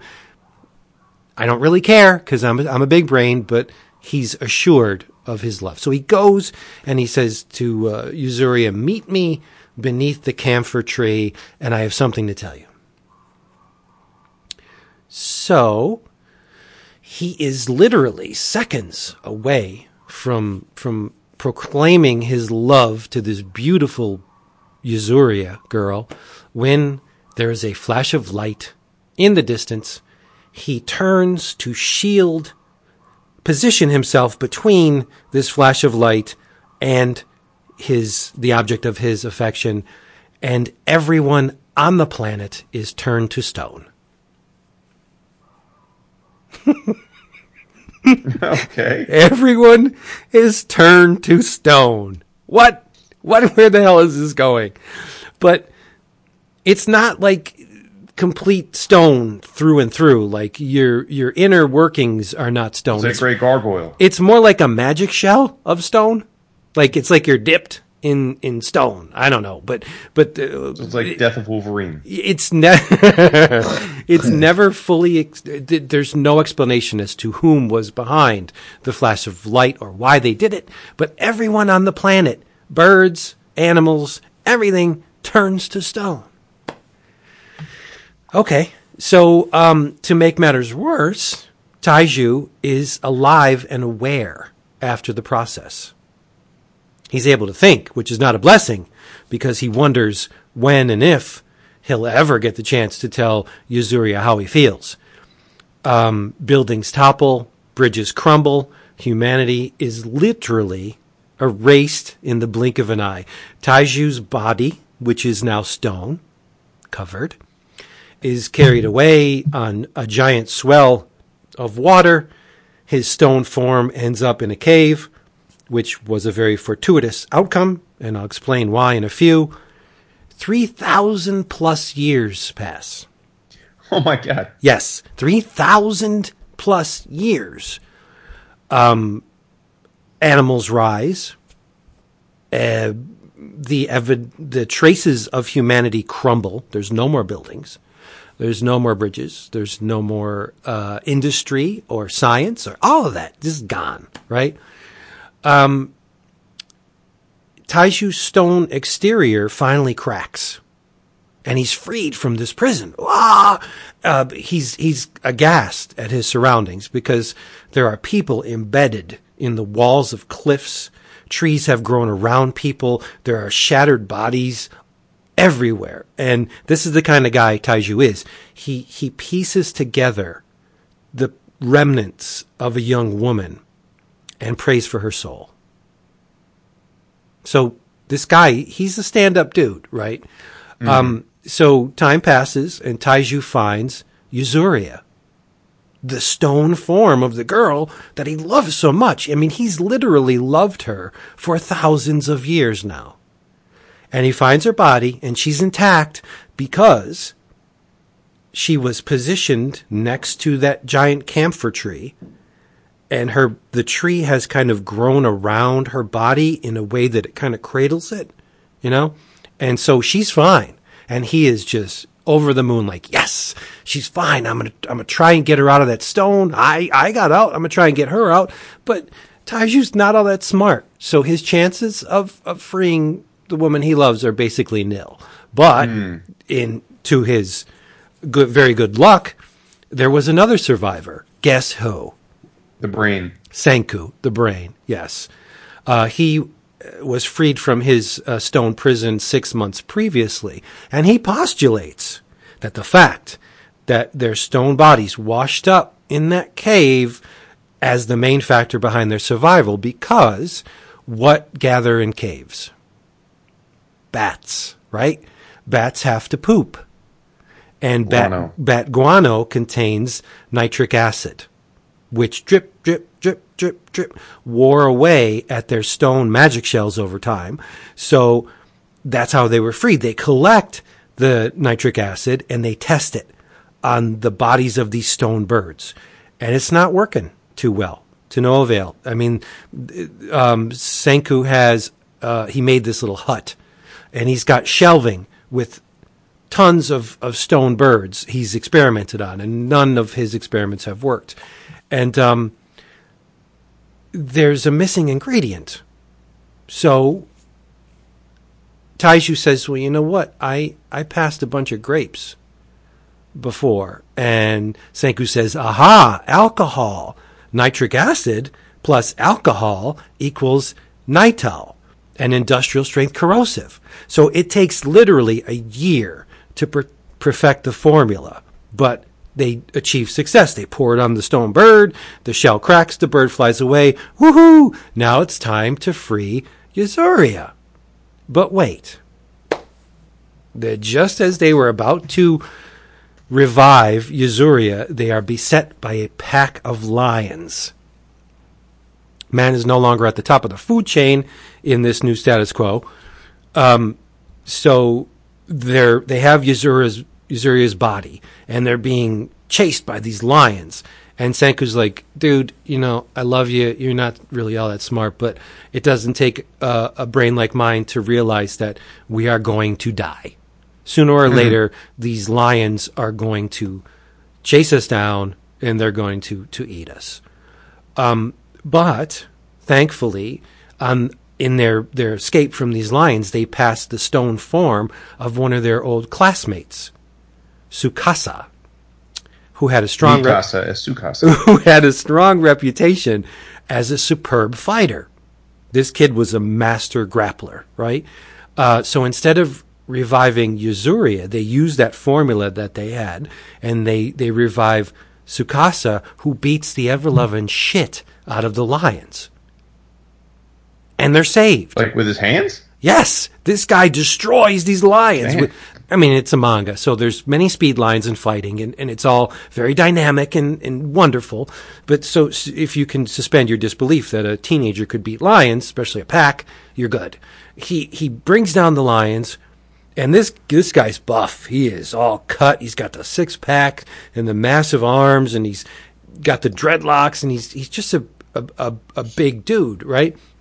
But this is where the problems really begin because Tsukasa does not want mankind to be victimized ever again.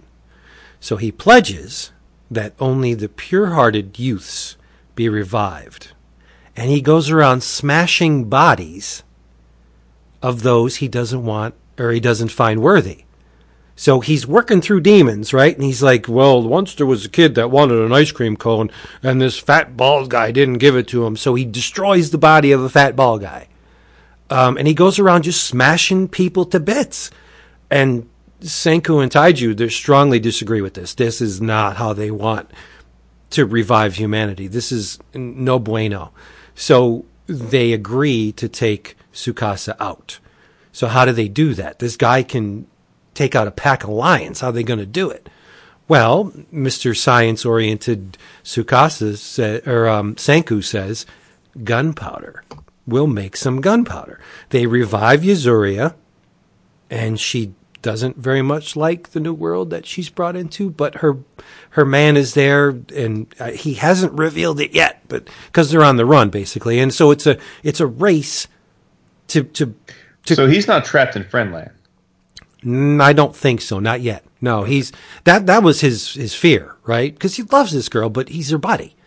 Um. So not. But it, when you're one of only four people running around, you know, your chances of of capturing this girl's heart are a lot greater, wouldn't you say?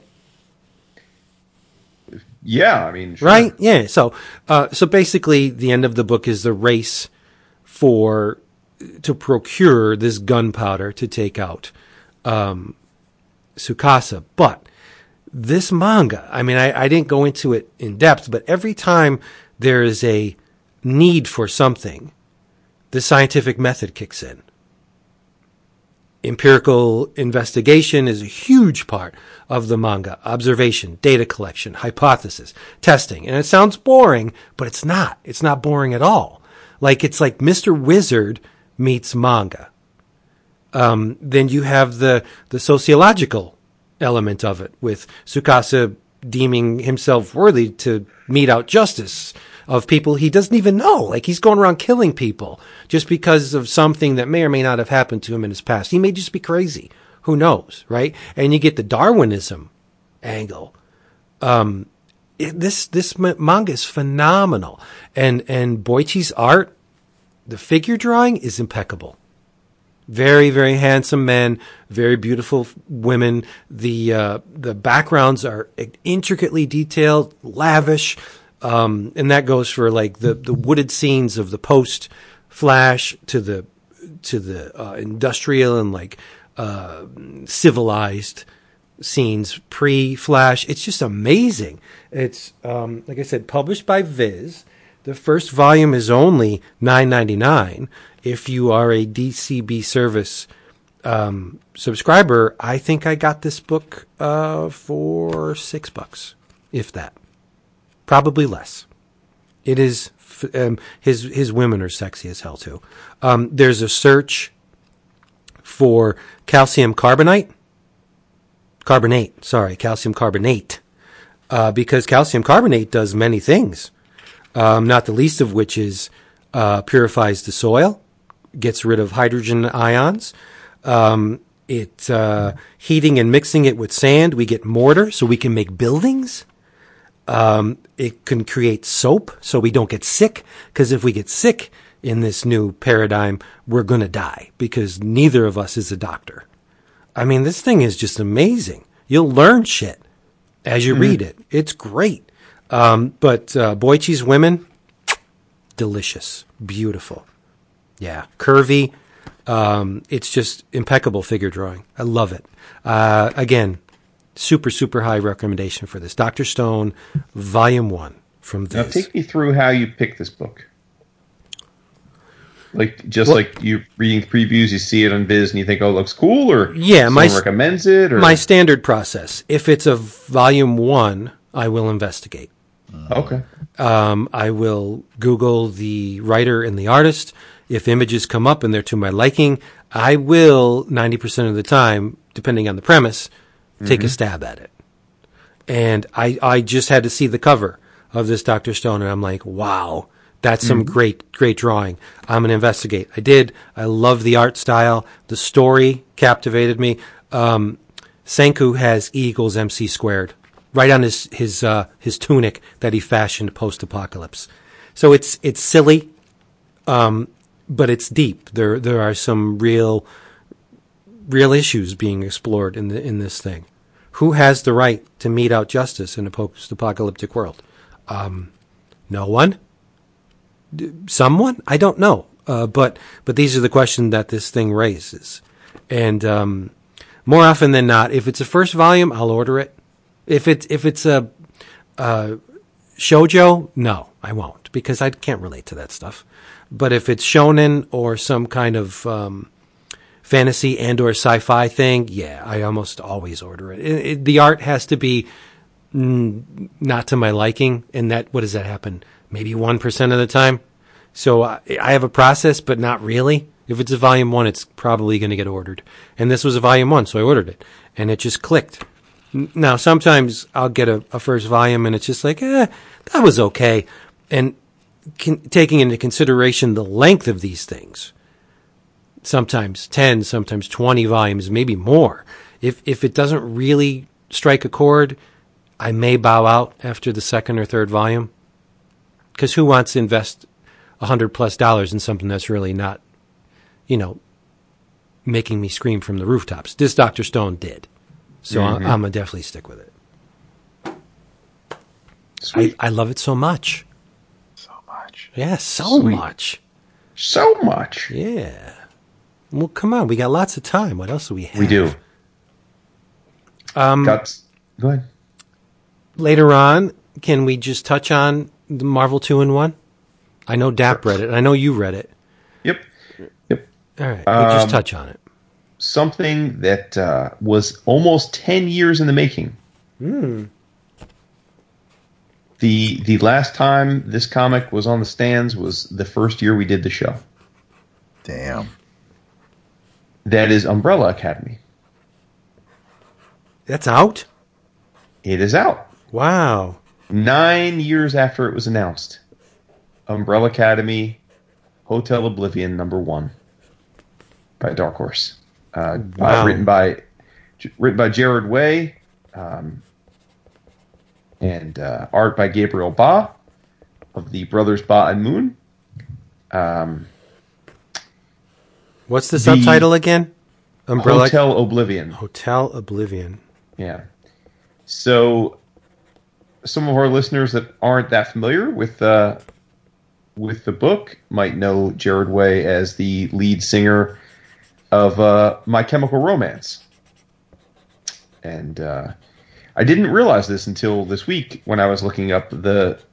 Uh, first of all, he's he's 41. He's almost my age, and he is from uh, a town over from here, Summit, Yep. New Jersey. Knew that. Yeah, but uh, in any way, um, I, I, I honestly, sorry, I forget where you guys were at with these with the first two series, but I adored the uh, first two Umbrella Academy series. Um, and I know our, our former co-host with the most, Chris Niesman, was a big fan of them as well. And uh, they announced at San Diego 2010 uh, that the third series, and it was called Hotel Oblivion then as well, would be coming out, and it didn't. And then in 2012, Way said he was working on it, and then in 2013, he said it would be a quote long time until it came out because he was refocusing on uh, My Chemical Romance, and uh, I guess true to his word.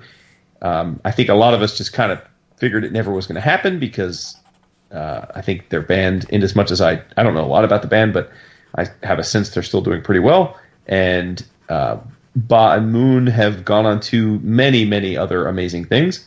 So I think we all just kind of forgot about it and filed the two Umbrella Academy series away as um, excellent comics that uh, came and went. But uh, And I lo think and behold, I think the young animal stuff put a, a speed bump in the process too.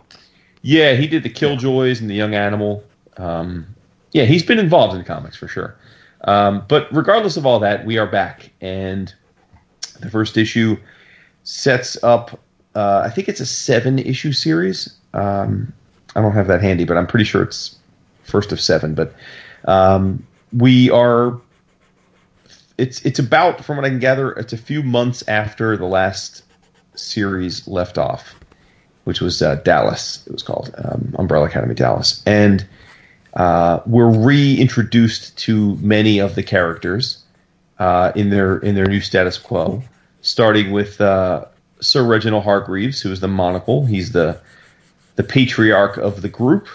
Uh, as a reminder to people, the Umbrella Academy was a group of young, um, superpowered kids that were uh, raised by Sir Reginald Hargreeves in um, he took them on as like wards, like they were like his adopted kids, and he trained them to be heroes. But they were heroes in their minds, but they also were doing his bidding in a sense. Like he had a, a grander scheme in mind, and he was pretty cold blooded. Um, it's it's not it's not all that different to uh, the vibe you get from um, uh, the Doom Patrol. Right. Uh, yeah. So, um, but in any event, uh, we are reintroduced to the monocle, who is um, dead now, or at least perceived to be dead. Uh, Space Boy, who is the de, de facto le- leader of the group. Um, he is half man, half gorilla. Uh, he is now hanging out in Tokyo, um, fighting crime, and he's like got a scraggly beard. He's overweight. Um, the Kraken, who's his brother Diego, he is um, kind of lurking in the shadows, going after big targets. You've got uh, the Rumor and the White Violin, Vanya and well, Allison and Vanya, respectively, and um, basically it looks like Allison is spending her time helping Vanya get back on her feet because um, spoilers to those that didn't read the first Umbrella Academy books, but Vanya was shot in the head in the second series and uh, disabled as a result. Um, then you've got number five, who is a ten-year-old boy. He's basically he's because of a incident with time travel. He's stuck in the body of a of a ten-year-old boy, but he's a um, you know he's he's he's a grown ass man and a trained assassin and a total badass. He is a uh, an assassin for hire at this point. So they're all kind of they're splintered basically. They've been splintered from the events of the prior series and. Um, and in this first issue, we're just basically reintroduced to each of them and what their new status quo is, with the idea that clearly they're going to be pulled back together. I presume to either rescue and or um, do something to do with the Hotel Oblivion uh, with with with their their their dad, the monocle. Uh, Hotel Oblivion is a uh, I can't remember what was the name of that um, that prison that we had in the Marvel universe that Reed Richards created um, In the negative Civil War. zone? Yeah, Um, it's kind of like that. It's it's it's almost like Hotel California. It's a hotel in some other universe or dimension where they stash all these criminals, and the criminals live in a hotel life. It's a, not a bad life, but they can't ever leave. Um, and uh, since the since since this third arc of, of the book is, is called Hotel Oblivion, I I'm not I'm not exactly being Sherlock Holmes to come to the conclusion that it's a major part of the of the narrative, but um, yeah. So so in essence, we're we're we're just we're brought back into this this world, and the first issue is essentially set up to that.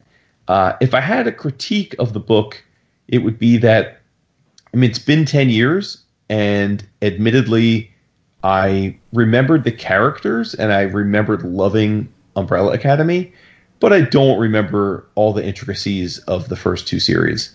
And I think that Way presumes you will.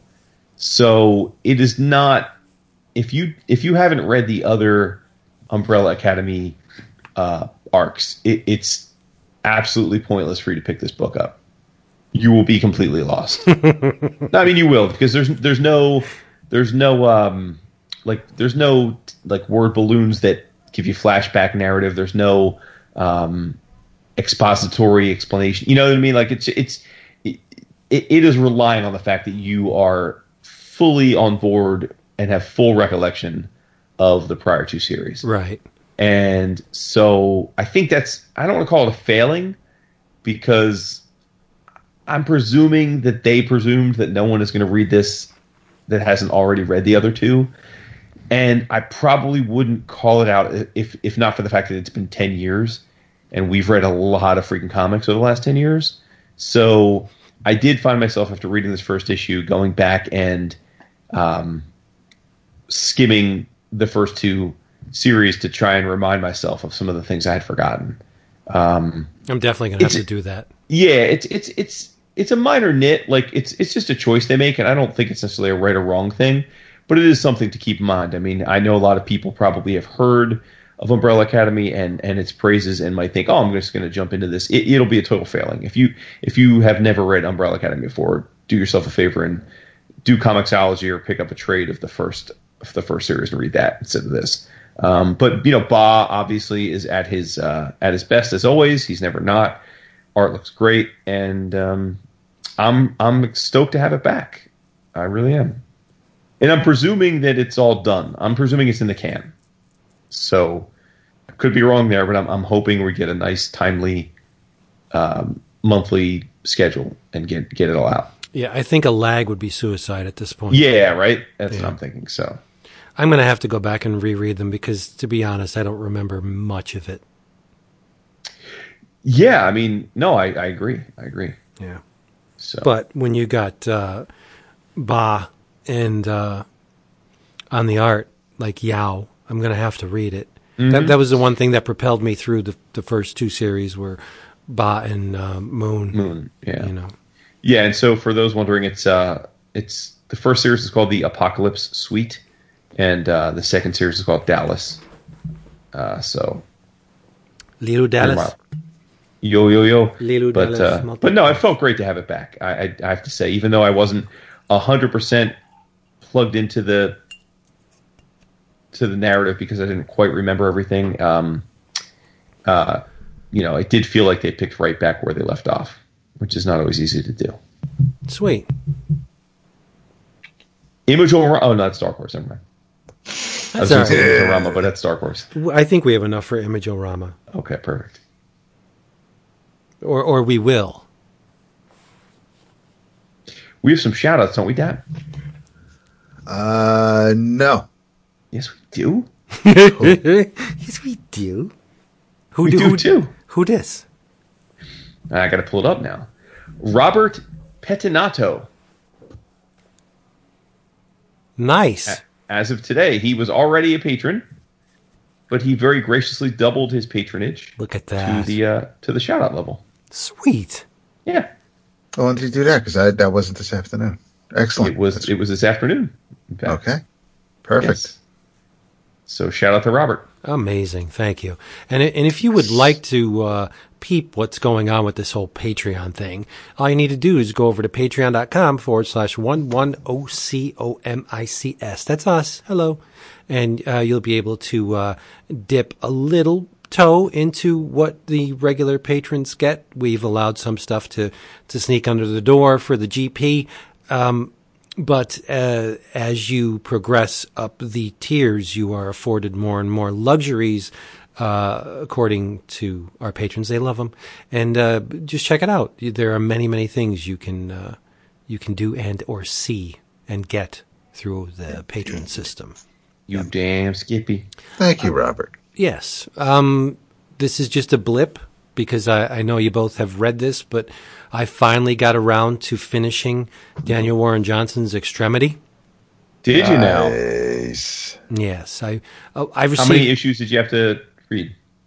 just a second trade. Two volumes. Seven. Oh, se- so oh, seven to twelve. yeah, second trade is called Warrior, contains issues seven to twelve.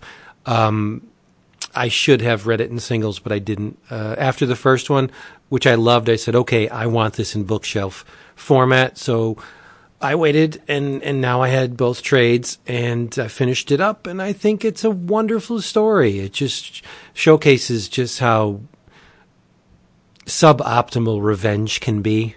It it not only Yeah. destroys um, the person per, uh, perpetuating the revenge, but the people around them are, are put into very bad situations. And um, I think the series showcases Daniel's love for manga. I mean, he wears it on his sleeve with this thing. Sure. Shiloh is uh, typical. I mean, there are traces of a lot of different manga series within the the body of Shiloh or the design of Shiloh. Uh, I see Appleseed. I see uh, Patlabor. I see there's a little bit of Gundam going on. Not much, but a little. But just the whole the premise, the whole um, sci-fi theme, the designs. It's very manga. I mean, you you could tell what Daniel loves. It's all there, right? But but it's the it's the pacifist angle that really kind of won me over. Mm-hmm. I did not see the ending coming, Yeah. but sometimes um, you got to break an e- a couple eggs to make some mayonnaise. So people learned from the loss, I, I, I would assume, and it's just a wonderful story. And, and uh, I think Daniel doesn't get enough credit as a writer. I mean, yeah, we're all over him as an artist, and rightly so. The dude is incredible, but his storytelling, for what little sequentials he's done, I mean, it was Space Mullet and and um, Extremity and the the the book that the title, the trucking book, which he didn't Fleet. right, Ghost Fleet, which he didn't write, but Donny Cates wrote that. yeah, Donny Donny Cates, Cates wrote yeah. that. So, but solo Daniel Warren Johnson hasn't been a whole lot, and and to be this good of a storyteller, not having you know volumes of work under your belt, it's amazing. Yeah. yeah. I I, I think Daniel's wonderful. He's a, he's a, a a double threat. He's not only extremely formidable on the visuals, he could tell a damn story too. Mm-hmm. And and this was just uh, uh, an, an amazing experience. I loved every page of it, and I can't wait. Uh, I didn't get my Murder Falcon yet. I'm waiting to read that when I can actually turn the pages with my fingers. Oh, you got to. Yeah, I need that on paper. Murder I mean- Falcon is phenomenal. I know. I, I have the the digital, but I don't Yep. want to. I don't want to read it that way. I want to read it physically. Mm. Yep. My yep. My choice. Whatever. Dax, Yo, did you read Shuri number one? not yet. I have it, I have it queued up. I have Come not. on, bruh. Come on, dog. Why didn't you say something? Because I read it like 10 minutes before we did the show. Ah. All right. Well, I'm not going to get into the details, but I will say that uh, it's um, Shuri number one, written by, and I, I apologize if I'm getting your name wrong because uh, it's Nettie, but it's N N, which I've never seen before. N N E D I. So Nettie o- Okorafor. Uh, art uh, by because he inks himself, uh, Leonardo Romero, and colors by Jordie Bellaire. But uh, I like this. This is um, for those of you that are well versed in the Black Panther universe in the comics. You know that Shuri was different in the comics traditionally than what we got in the movie. And I think we are all huge fans of the movie version where she's like the chief scientist. But in the comics, she was his sister and very able and smart. But she became the Black Panther and the ruler of Wakanda after he died. And uh, there was a decent run with her as the lead of the Black Panther book. Um, this is basically Marvel's way of transitioning her from that version of herself to the movie version, but they do it in a really great way, which is that they don't hide the fact that she was the Black Panther. In the very first page, we get a bit of a history of her, and it explains how she was, well, she is T'Challa's little sister, and so forth, so on, and then she becomes Black Panther, and she becomes the leader of Wakanda, and then, um, and then she dies, and she is imbued with the wisdom of all of the other uh, elders of Wakanda, and then is brought back, and that is really why she's a super genius now because she's imbued with this knowledge of all these these past greats, and uh, and it just is kind of a nice little like I, I suspect this is just their way of MacGuffin MacGuffining it, you know, like okay, so that's why she is super scientist now, and that is what she is in this book. She is essentially uh, she's created a spaceship to send T'Challa and uh, Manifold off into space, and um, uh, it's terrific. Uh, the, Romero's art is is awesome. It's it reminds me a lot of Samnee actually. Wow. Um, That's high did you praise. say wow? Yeah, no, I, I thought you said what. I wasn't sure if you were saying wow because you disagreed or. No. Um, yeah, no, I, I think it's it's it's a relatively simple line, but it's it's expressive and it, it's it's just it's perfect comics art, and I think the the characterization of Shuri and her excitement and her joie de vivre is evocative of what we got in the movie, um, and it's resplendent with lots of cool tech that she has invented, and I just I, I think it was great. I, I I really did enjoy the book. I enjoyed the the the, the visual choices of the most of the pages are, are six panel grids, but but every now and then they depart from that. I think it's just the right way. Um, and I thought it was a huge home run. I really did. And I have to say, it is we we in essence in this book unexpectedly get some explanation for what's going on with Black Panther proper, where in that book it's a space opera right now, and they're off in another universe where the Wakandans essentially are a dominant uh, empire in space that control entire solar systems, and there's a civil war going on led by uh, a number of freedom fighters that evoke both by name and by look classic Black Panther characters like Ch- T'Challa and Zuri and the like, uh, and and uh, M'Baku, and we get a sense in this book of the impetus for that, um, which I wasn't expecting. So we're we're, we're kind of getting um, like a prequel or an explanation of what's happening in the Black Panther book. Yeah. So yeah, absolute. I thought Grand Slam. The only nit is that the cover is horrendous. it's it's essentially a photo yeah. with a very basic font and no background. And I think it's a terrible choice. For, it's terrible on its own, but it's extremely terrible relative to what you get inside the book, which is this Samnee-esque line work that is not photorealistic in any way.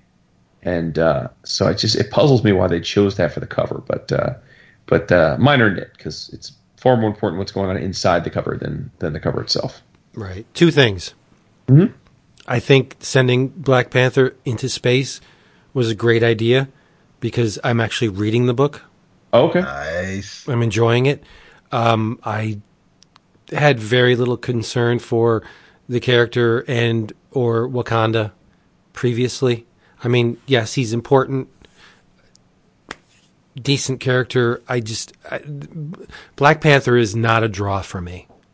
So sending him into space with the art that is present in that book, yeah, yeah, I'm liking it a lot. Um, and two, the prison was called Forty Two. That, that- I know it. Oh, See, I was going to say that, but I was I, I thought it'd be silly. All right. Yes. Cool. Yeah. Because it was the 40 second idea he had. Yeah. Yep. also, uh, hopefully, a little nod to Douglas Adams. Probably not. Bruh. Bruh.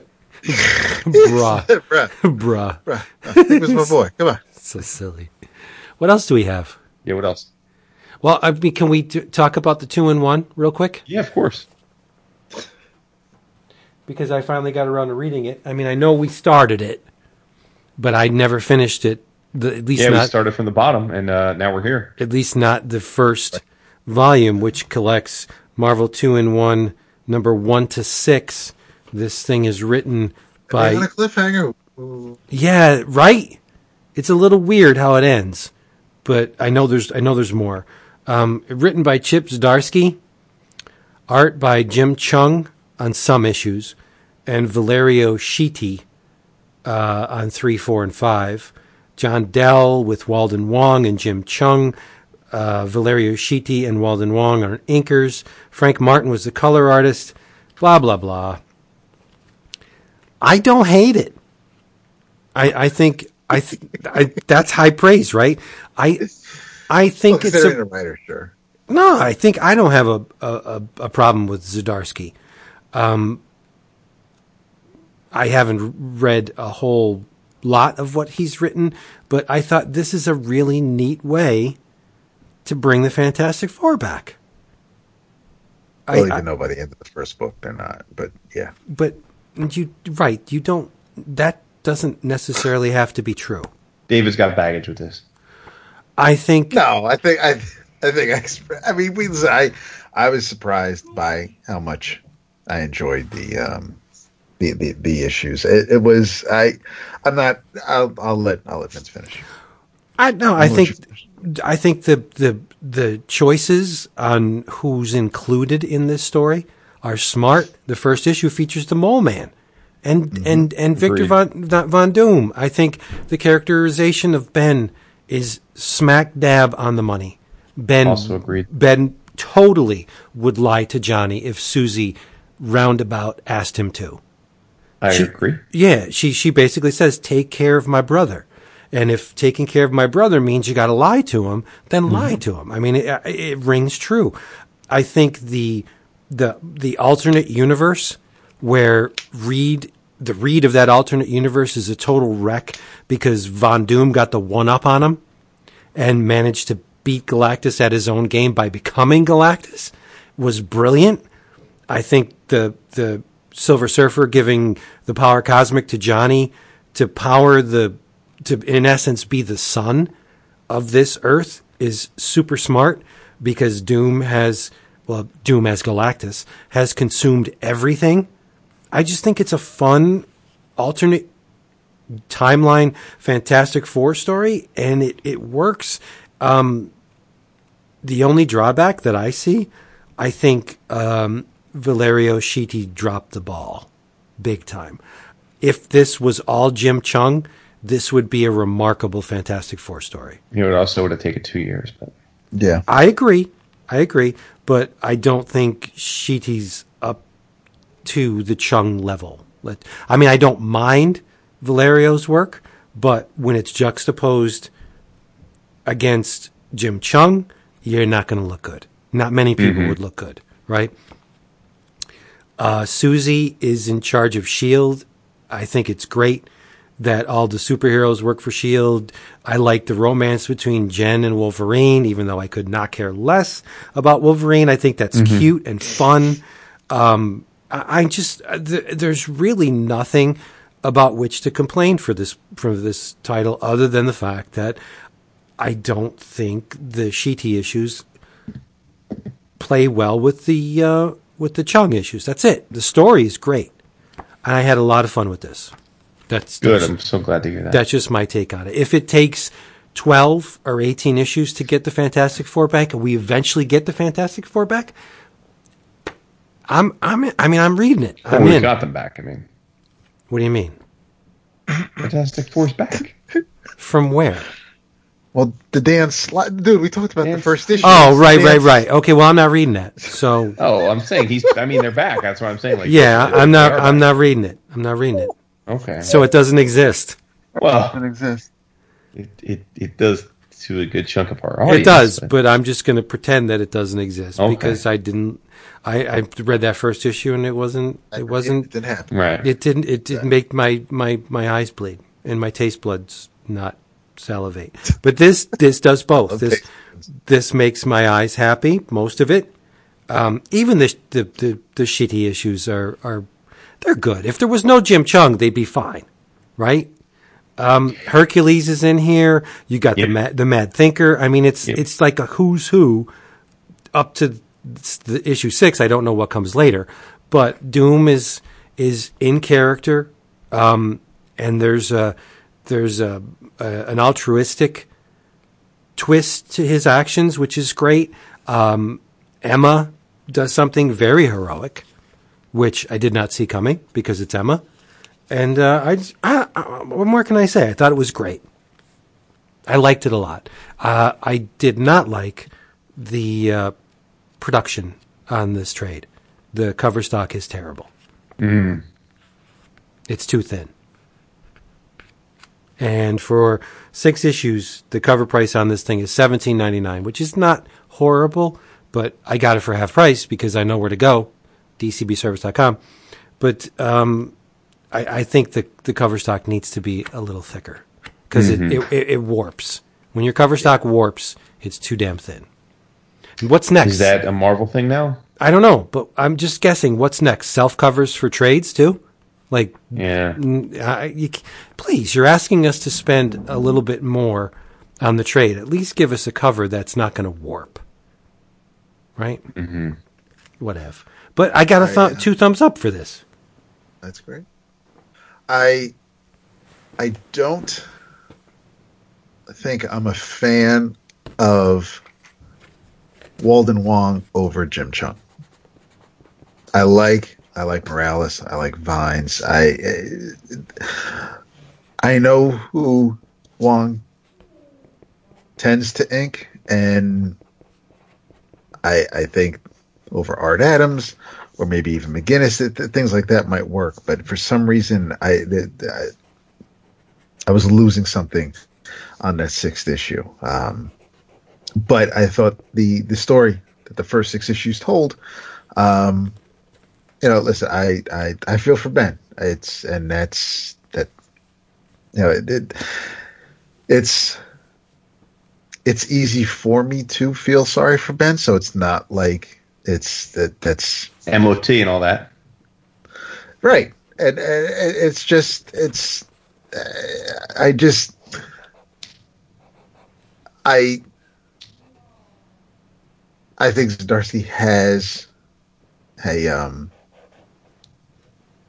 i think he handles ben well i um If I recall correctly, the last time we talked about two and one, you had an issue with um, i think it was the second or third the issue, read, yeah the Reed being silly with the practical jokes and the and the Yes. flashbacks and right and uh, I thought that was cute. You didn't. You thought it was not what Reed would be like. Well, Reed wouldn't have done it on his own. It was Ben that pushed him to do it. Yeah, I, yeah. I thought it was fun. I think it speaks more to the friendship of Ben and Reed than it does to the silliness of Reed. Uh, hey, however however you need to justify it it's cool i'm not you know it, it's it's it, That hates Chip Zdarsky, basically, is what it comes down to.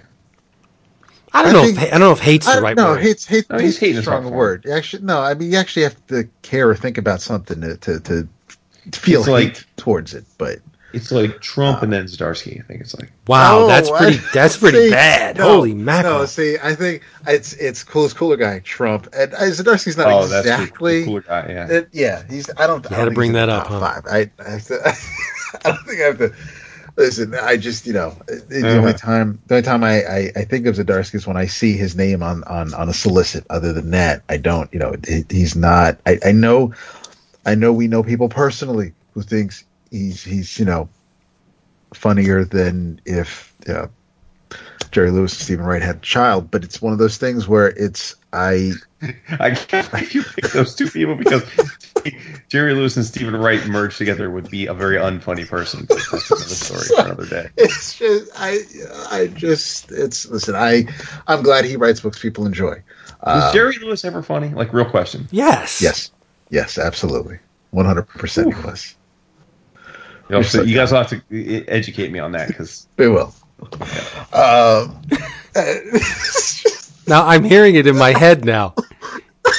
It's a big world, but I wouldn't want to paint know. it. Boy, lady. oh my god, I just want to throw up right now. But so yeah, Come um, on, No, I I would I I'll I'll I'll co-sign the Marvel two in one. It wasn't um Yeah. it And- it ended it it, it it was it was a it, end, it reminded me of a it, it reminded me of a Fantastic Four story. It reminded me of a, of, a story that you know you, you'd read in an annual. It was it was a um it was it was a big multiverse type story and Mhm. um, you know, it, it's where where we, and when I say it felt like an annual story, is because we're the, the status quo doesn't change as far as this particular series. The status quo didn't change by the end of, of the sixth issue. By the end of the trade, you, you're in the same place you were when you started. So, uh, and yeah, there, there was the whole, you know, what what what that read says to Ben, um, definitely makes you want to get the um, the next trade in this case. Uh, I don't know if the next trade includes the annual because the annual did come in between issue six and seven as far as um, the publishing schedule. But um, I will. I, I have. I have the issues in Comixology, so I will. I will at least finish this so I can see how we got to um, Slott's Fantastic Four. But uh, no, I'll. I'll. I'll co-sign the Marvel Two one with you guys. No problem. You okay. didn't. You didn't read to issue six. Not initially. I read it. I read it to issue six for you for tonight. Oh, you you did read it though. Yes. Well, how Yeah, about- that's why that, that that's why I said that that, that I wasn't a fan of, of Walden Wong on on Jump. But, yeah, but how about Emma giving birth to the entire universe again? That's Exactly. awesome. That was that was that was a cool shot. Yeah, that was, that a was really amazing. Cool shot. It was. And it, it- was. Um, that's that's what I love about Fantastic Four stories. Are those little those little nuggets of like extreme complexity, and it's just like it's a basically an offhand thing at the end. It's it, the, the series was not focusing on Emma or her giving birth to the universe. It was just a byproduct of the end of the this arc. But I mean, wow, that's that's freaking deep. I want to go back to this universe now to see how it was remade. You know? and then you have and and that Johnny Storm turning Norrin back into the surface so he could go be with the woman who Right. who care of him. It was it was it was it definitely it ended on as as as dreary as it might be because of the conversations between Ben and Reed. It um it definitely at least for that universe it ended on on a very happy note. Right. Yep. And Susie was uh, quite fetching in her shield uniform. Dap, I got to tell you, because I know it's going to surprise some folks. Loving action comics, As I live and breathe. right? You gotta stop. You gotta stop quoting the Beast. That's two episodes in a row you quoted the Beast. Why? When did I say all my stars and guards? Last episode when he said, Did I that- really? yeah, when he said uh, that he watched and enjoyed the first episode of Doctor Who. Oh that's true. yes, nice. Okay. Um, But, uh, I'll- I'll yeah, I- I gotta say, I, I think that uh, you know, as the as the guy who doesn't read a ton of Superman on the on the show, um, I I'm really enjoying the idea of Bendis focusing on Clark a Yeah. lot. It, it it's it's um I have no idea if this has been done many times before. It probably has, but but for me, this feels fresh, and it focuses on the aspects of the character that um, are new-ish to me because I haven't read a lot of Clark-esque stories. Uh, I think Yannick Paquette's art is terrific, and um, yeah, I mean, I, I've I don't know. I'm a, I, I've read 10, 1001, 2, and 3. I don't know if there's fours out yet, but but Uh, I think next week because, or the week after, because Superman came out this week. Oh no, Mhm. yeah. Anyway, yes, yes. Okay. Yeah. No, I think it's been great. Got a little Batman action. Got a little. Got a little. uh You know, I, I took issue when we talked about the uh, the whole Bendis thing. At first, I I didn't like that he sent Lois and and their son off into space with. uh Was it was it uh was it Jor-El that he sent them Yep. Who- Yep. Yeah. Yep. Um, I didn't like that uh, they did that because it just felt like a um, like a MacGuffin just to just to get get rid of those characters because Bendis didn't want to deal with them, and I owe him an apology because clearly that wasn't the case. Lois is back in the book already, and that pleases me. So um, I think Paquette draws a quite a, a fetching lady, which which you already knew, but he also I think draws a pretty cool Superman. Um, yeah, no, I, I I'm totally absolutely on board for action right now. I think it's so far so so great. Nice. Yeah, the the uh, the Paquette has a tendency. It's not. It's not throughout, and it's it's not as as a as a fine or curved or, or a um, subtle line, but but there's a lot of uh, Kevin Nowlan in in Paquette Mm-hmm. and and and that's that that's not a slight. It's it's it's um it's meant to be a compliment, and, but he but he makes it its own. It's not like it's it's he, it's not like he's Bryan Hitch channeling Alan Davis. It's just Yeah. it's you can still tell it's Paquette, but there are some some nods to uh to Kevin Nowlan. Um, I like what's I'm enjoying action, and I might be enjoying action more than I am Superman. And the reason why is probably the most strangest reason. And that is that when I think of the artist on Superman, who of course is uh, Ivan Reis, the when I think of his work, I think of Green Lantern. I think of huge summer popcorn blockbuster type Mhm. stories. And and I, I would I would think that I would feel that reading a Superman story where he's taking on a character like Rogol and and and the Phantom Zone is is has leaked out and has swallowed the Earth and and there's this is a really heavy situation, um, but for some reason, Bendis' story or the words don't really match up with the art and and I'm Mhm. feeling I, I I'm digging the story but but there's a disconnect there and and No, I'm right there with you. I, I think with with with Reis, I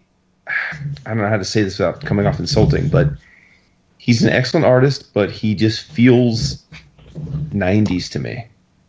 It just it just feels like hyper muscular, mm-hmm. hyper angular, and that's fine. Like I've praised Reis's art over the years, but it just feels. And then you and then you. Th- I think it's his art style with the fact that Rogol Zaar to me is a '90s villain.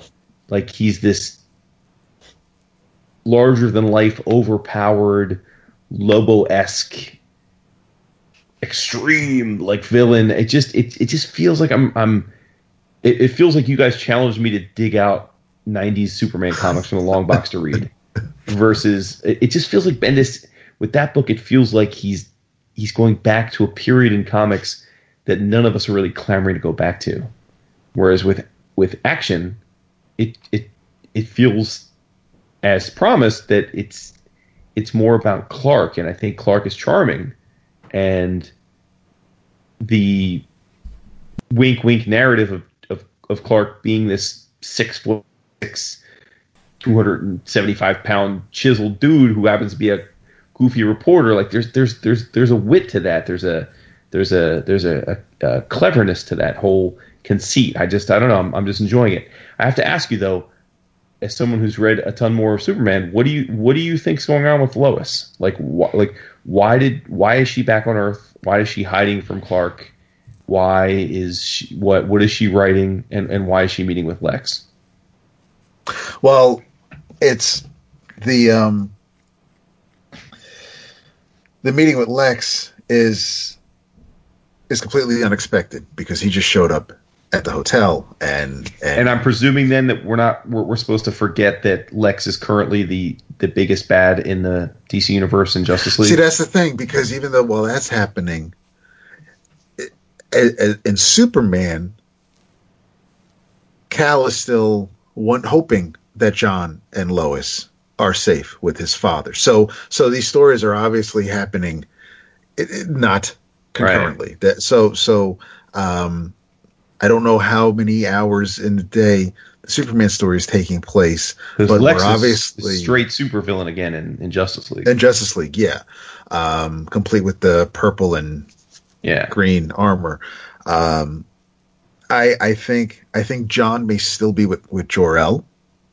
Um, the whatever Lois is doing, um, I don't.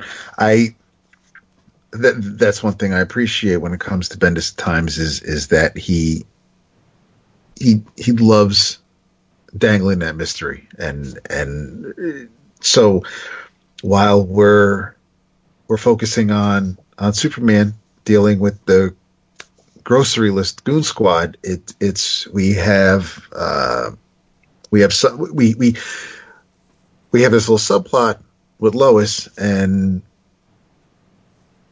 Clark knows that she's back but we don't have whatever conversations they may have had we we haven't been privy to. So we're not we're we're still in the dark for some things but I don't I'm not angry about that. I don't feel like I'm being let on or or just I I'm letting I'm letting Bendis tell the story he wants to tell. And I'm I'm mm-hmm. doing that with Superman too.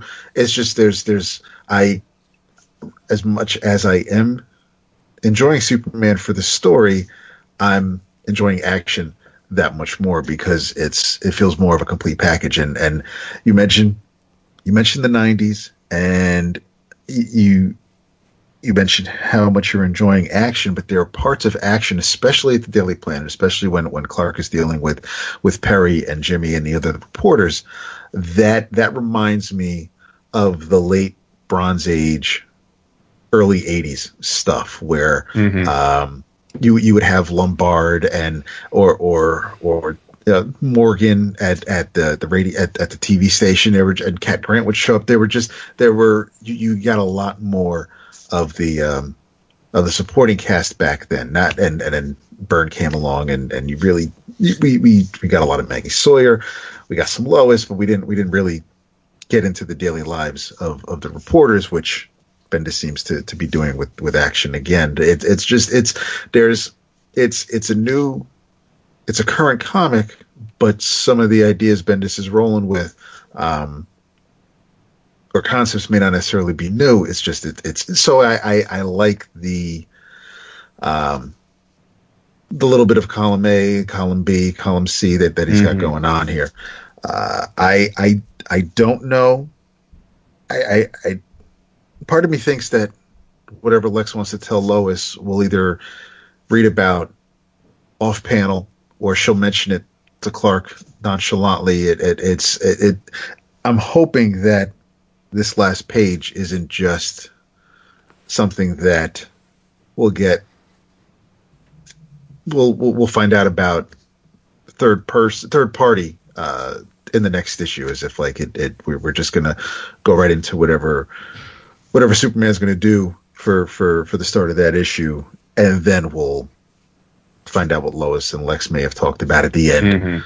of the next issue. It it, it there's a but the fact that I'm I'm curious about it or I want to know is is part of the reason why I keep coming back is is because I I I know uh, we're we're not going to talk numbers or anything like that. But I'm not. I I'm not.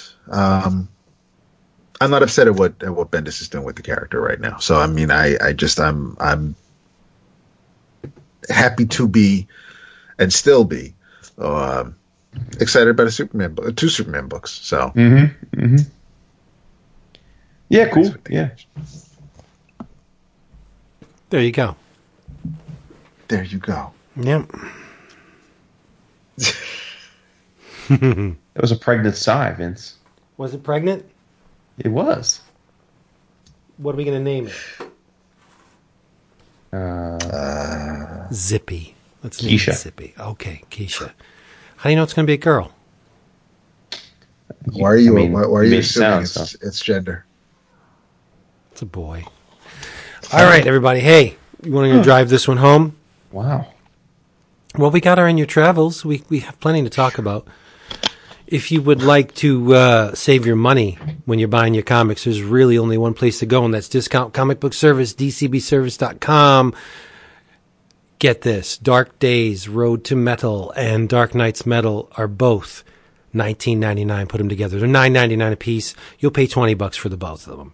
And that's close, probably more than 500 pages of comics.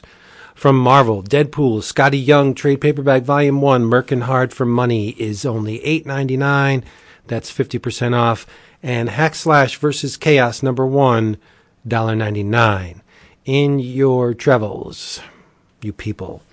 I talked about this first issue a while back. The second came out. It is produced by Waxwork Records. It is the House of Waxwork, and it is a horror anthology. Oh my God. Big surprise, right? But the, um, the director is back, and he ushers us into two stories, the first of which is written by Donny Cates. What up? Pencils and inks by Marty Davis. Letters by Rachel Deering.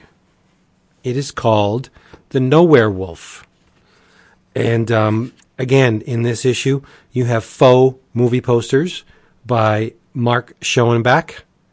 And um, this one is no exception. There's a Nowhere Wolf poster that leads you into the story as if this was an actual movie from the, uh, well, the Nowhere Wolf looks like late 70s, early 80s. He's a real Nowhere Wolf. Right? Uh, the dude is his name is Conrad Call, and he's a shyster. In his uh, Like a grifter? no, he's a professional purveyor and cultivator of mysterious attractions and occult oddities. What he does is he sells cons to con men. If you got a circus or a sideshow or a traveling act you need a Fiji mermaid for, he'll get it for you. He'll he'll throw something together. He sells cons to the people that perpetuate them. In this case, he gets a a letter from one Elias Percival, proprietor of the Circus of Delights, and he brings him in, and he says, um, "I'm looking for something. I'm looking for the Nowhere Wolf." And Mister uh, Call's like, "What? What is it? What? Nowhere Wolf?" He's like, "Yep, the Nowhere Wolf." He goes, "I'm a hunter, and me and my son were hunting one night." For the uh, the bog panther, the southern bog panther, and we're out there in the middle of the night because that's the only time these things come out, and we're we're on the trail of it, and we start seeing body parts of the bog panther pop up. Like here's a head, and as we follow the trail, here's a, a leg and and another part of the bog panther, and wouldn't you know it, um, we run into the thing that took out the bog panther, and it was a giant, translucent werewolf. What's more scary than a giant werewolf? A giant invisible werewolf. And the mm-hmm. double page spread where they show this thing, it's brilliant. It's invisible. So the only parts you see are those that are covered in something other than the creature. In this case, blood. So you see the maw of this giant werewolf and it's it's covered in blood. The, the the the snout is all blood, the teeth, and it's juxtaposed against this dark forest. It's amazing. And I'm not going to put this image in the gallery accompanying this episode because I want you to go out and buy this friggin' issue. Nice. Yeah. So as he's talking, as uh, Elias is, is talking to Mister Call, there's he's in they're in a room and there's a giant cage in the background, and the, the cage Does doors he ask who wants to walk with Elias? the cage doors open and there's nothing in the cage, and the conversation proceeds, and he's like, "Well, I don't want to reveal the O. Henry ending, but let's just say that there's a twist to this story." uh, as with the second story called Time Capsule, which is written by Remy Sharkey, with pencils and inks by Christian DiBari, colors by Mike Spicer. Um, it, it's a post apocalyptic thing. Every hundred years, Bill's Comet comes by. And to commemorate the event, um, there was a time capsule buried. And they dug it up and they opened it up in front of all the teeming hordes of people, and a very green, very noxious gas permeates the area and turns everyone into zombies. Red eyed, pasty faced, droopy skin zombies. And uh, Frank, the fireman, or sorry, fireman James, thinks it's terrorists. This has to be the work of terrorists. I got to get my ass out of here. So he starts chopping up people with his trusty fireman axe and makes his way to a gun shop because when there's hordes of zombies around, what do you need? You need ammo, right? So he, he breaks the door down of the gun shop and who's in there but the gun shop owner's daughter, Linda. And eventually, James and Linda make their way out of the gun shop and they destroy many, many zombies with their guns. And the thought comes to them, hey, that, that big brain, Dr. Zane, he may know what's going on. Let's go to Dr. Dr. Zane's place and see if he knows what's up. They get to Zoc- Dr. Zane's place, and Dr. Zane is a slavering um, zombie, and they kill him. But there's a twist. And I'm not going to tell you again, but the comet is not benevolent. And both uh, James and Linda die, but there is another twist at the end, and it's awesome. If you like the horror comics, especially ones uh, in the EC tradition, which uh, the stories are prefaced by the horror host talking their game, leading you in, this is Money in the Bank. There are two versions of this comic, though. You can get the regular print version for $3.99, or you can go to waxworkcomics.com, W A X W R K comics.com, and order a version that actually comes with a record, a vinyl record, a soundtrack, if you will, for each issue. It's well worth the money. Either way, $3.99 for the comic or whatever it is for the version with the record, you cannot do wrong with this, especially if you like horror comics. House of Wax work number two. Great. Nice. I love it. I love you loving it. Love you, love you, baby. I have no idea what the hell happened to the book I had here to write to talk about in your travels. It's been on my list for the longest.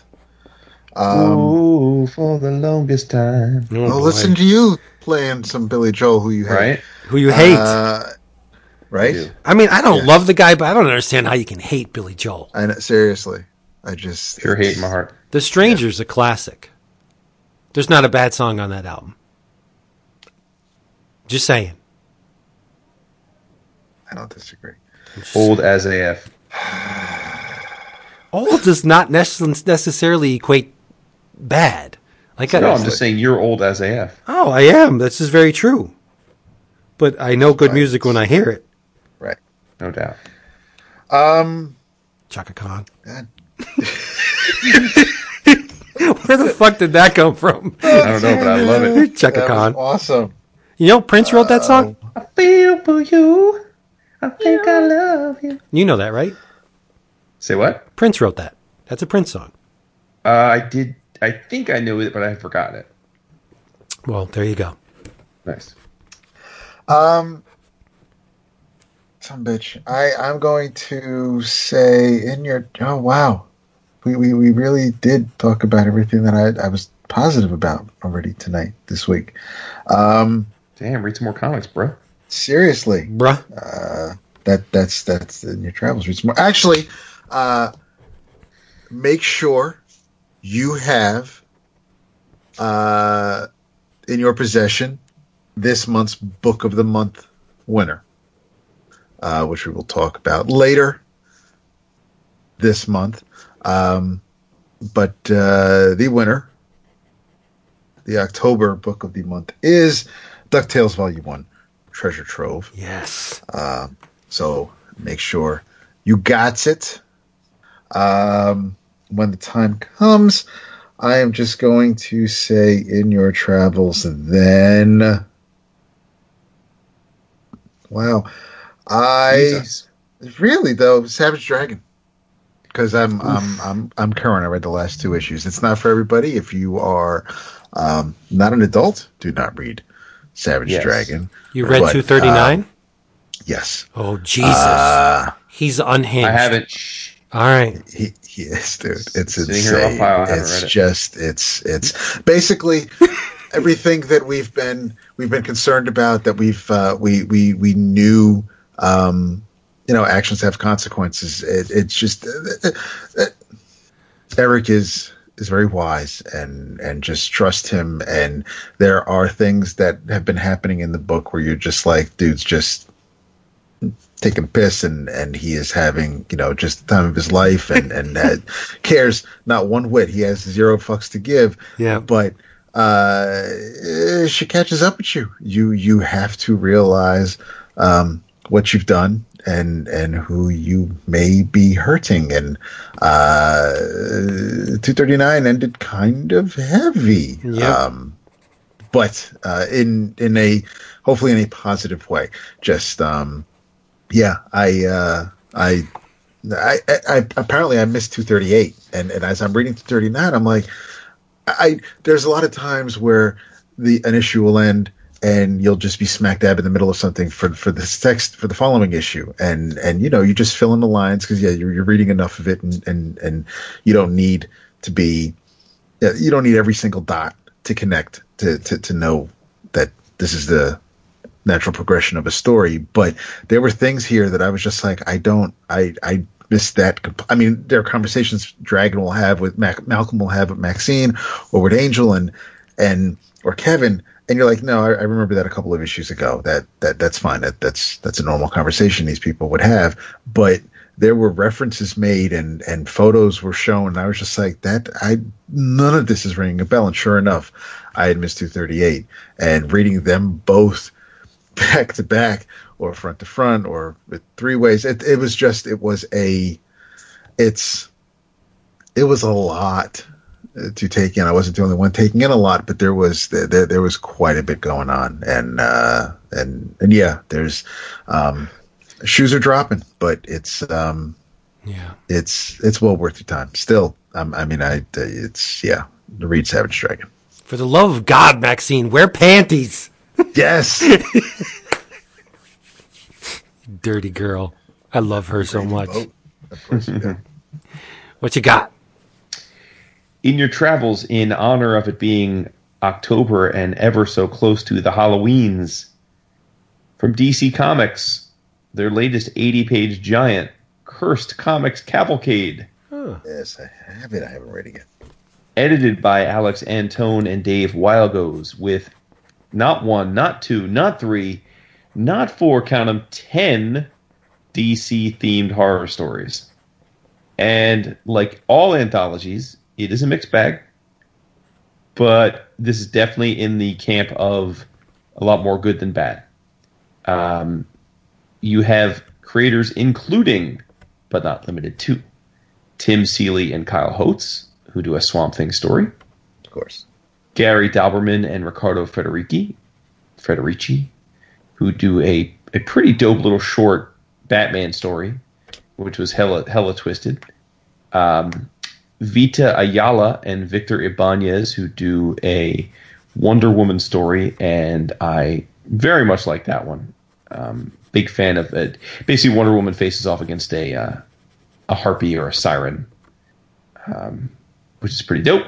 Um, Vince's favorite, Guy Gardner, is in a story by written by Kenny Porter with art by the incomparable Riley Rossmo. So you know that's all Gooch.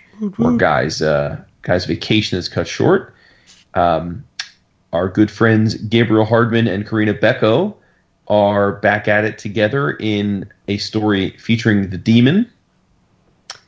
Uh, there is a um, a quirky story which was evocative of the Alan Moore story. Um, I, I, I, the names escape me. The one where he where Superman is um, dreaming because he's got that, that For, plant on for his the face. man who has everything. Yeah, yeah, yeah.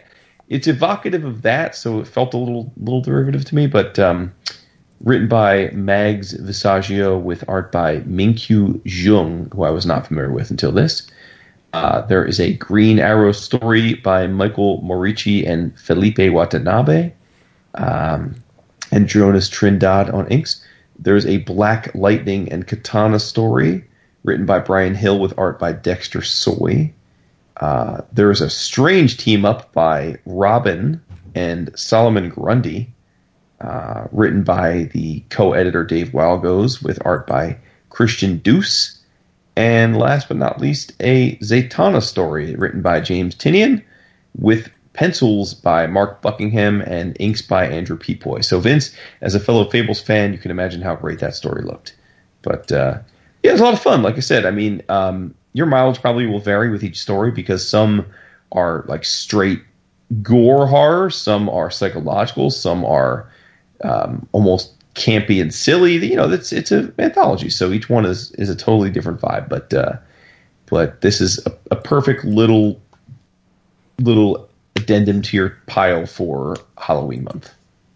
I think it's uh, it's great that um, Jaimie Alexander showed up in uh, the Batman story, looking straight out of Blind Spot.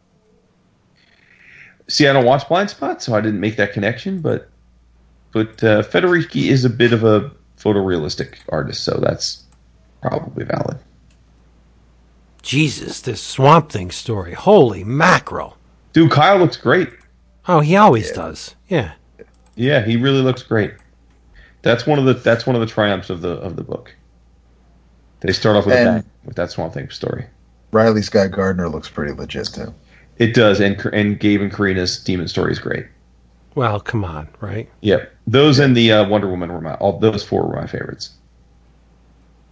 So, it's a lot of fun, man. It's it's just it's just a blast. I I love these little thematic um, anthologies that DC puts out fairly regularly. I feel like they, they do it every couple months.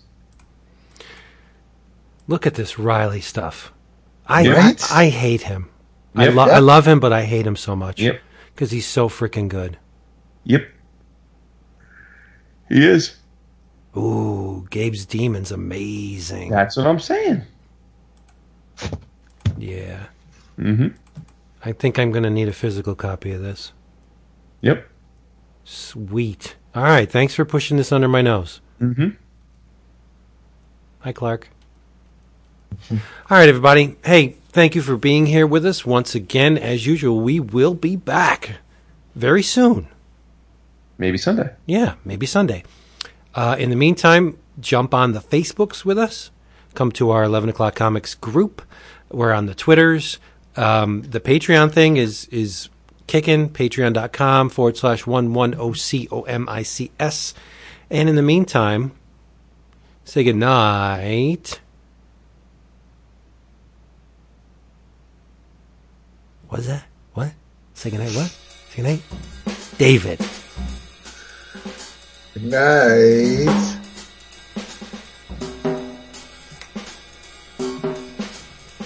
Was was it- was it- mm-hmm. David.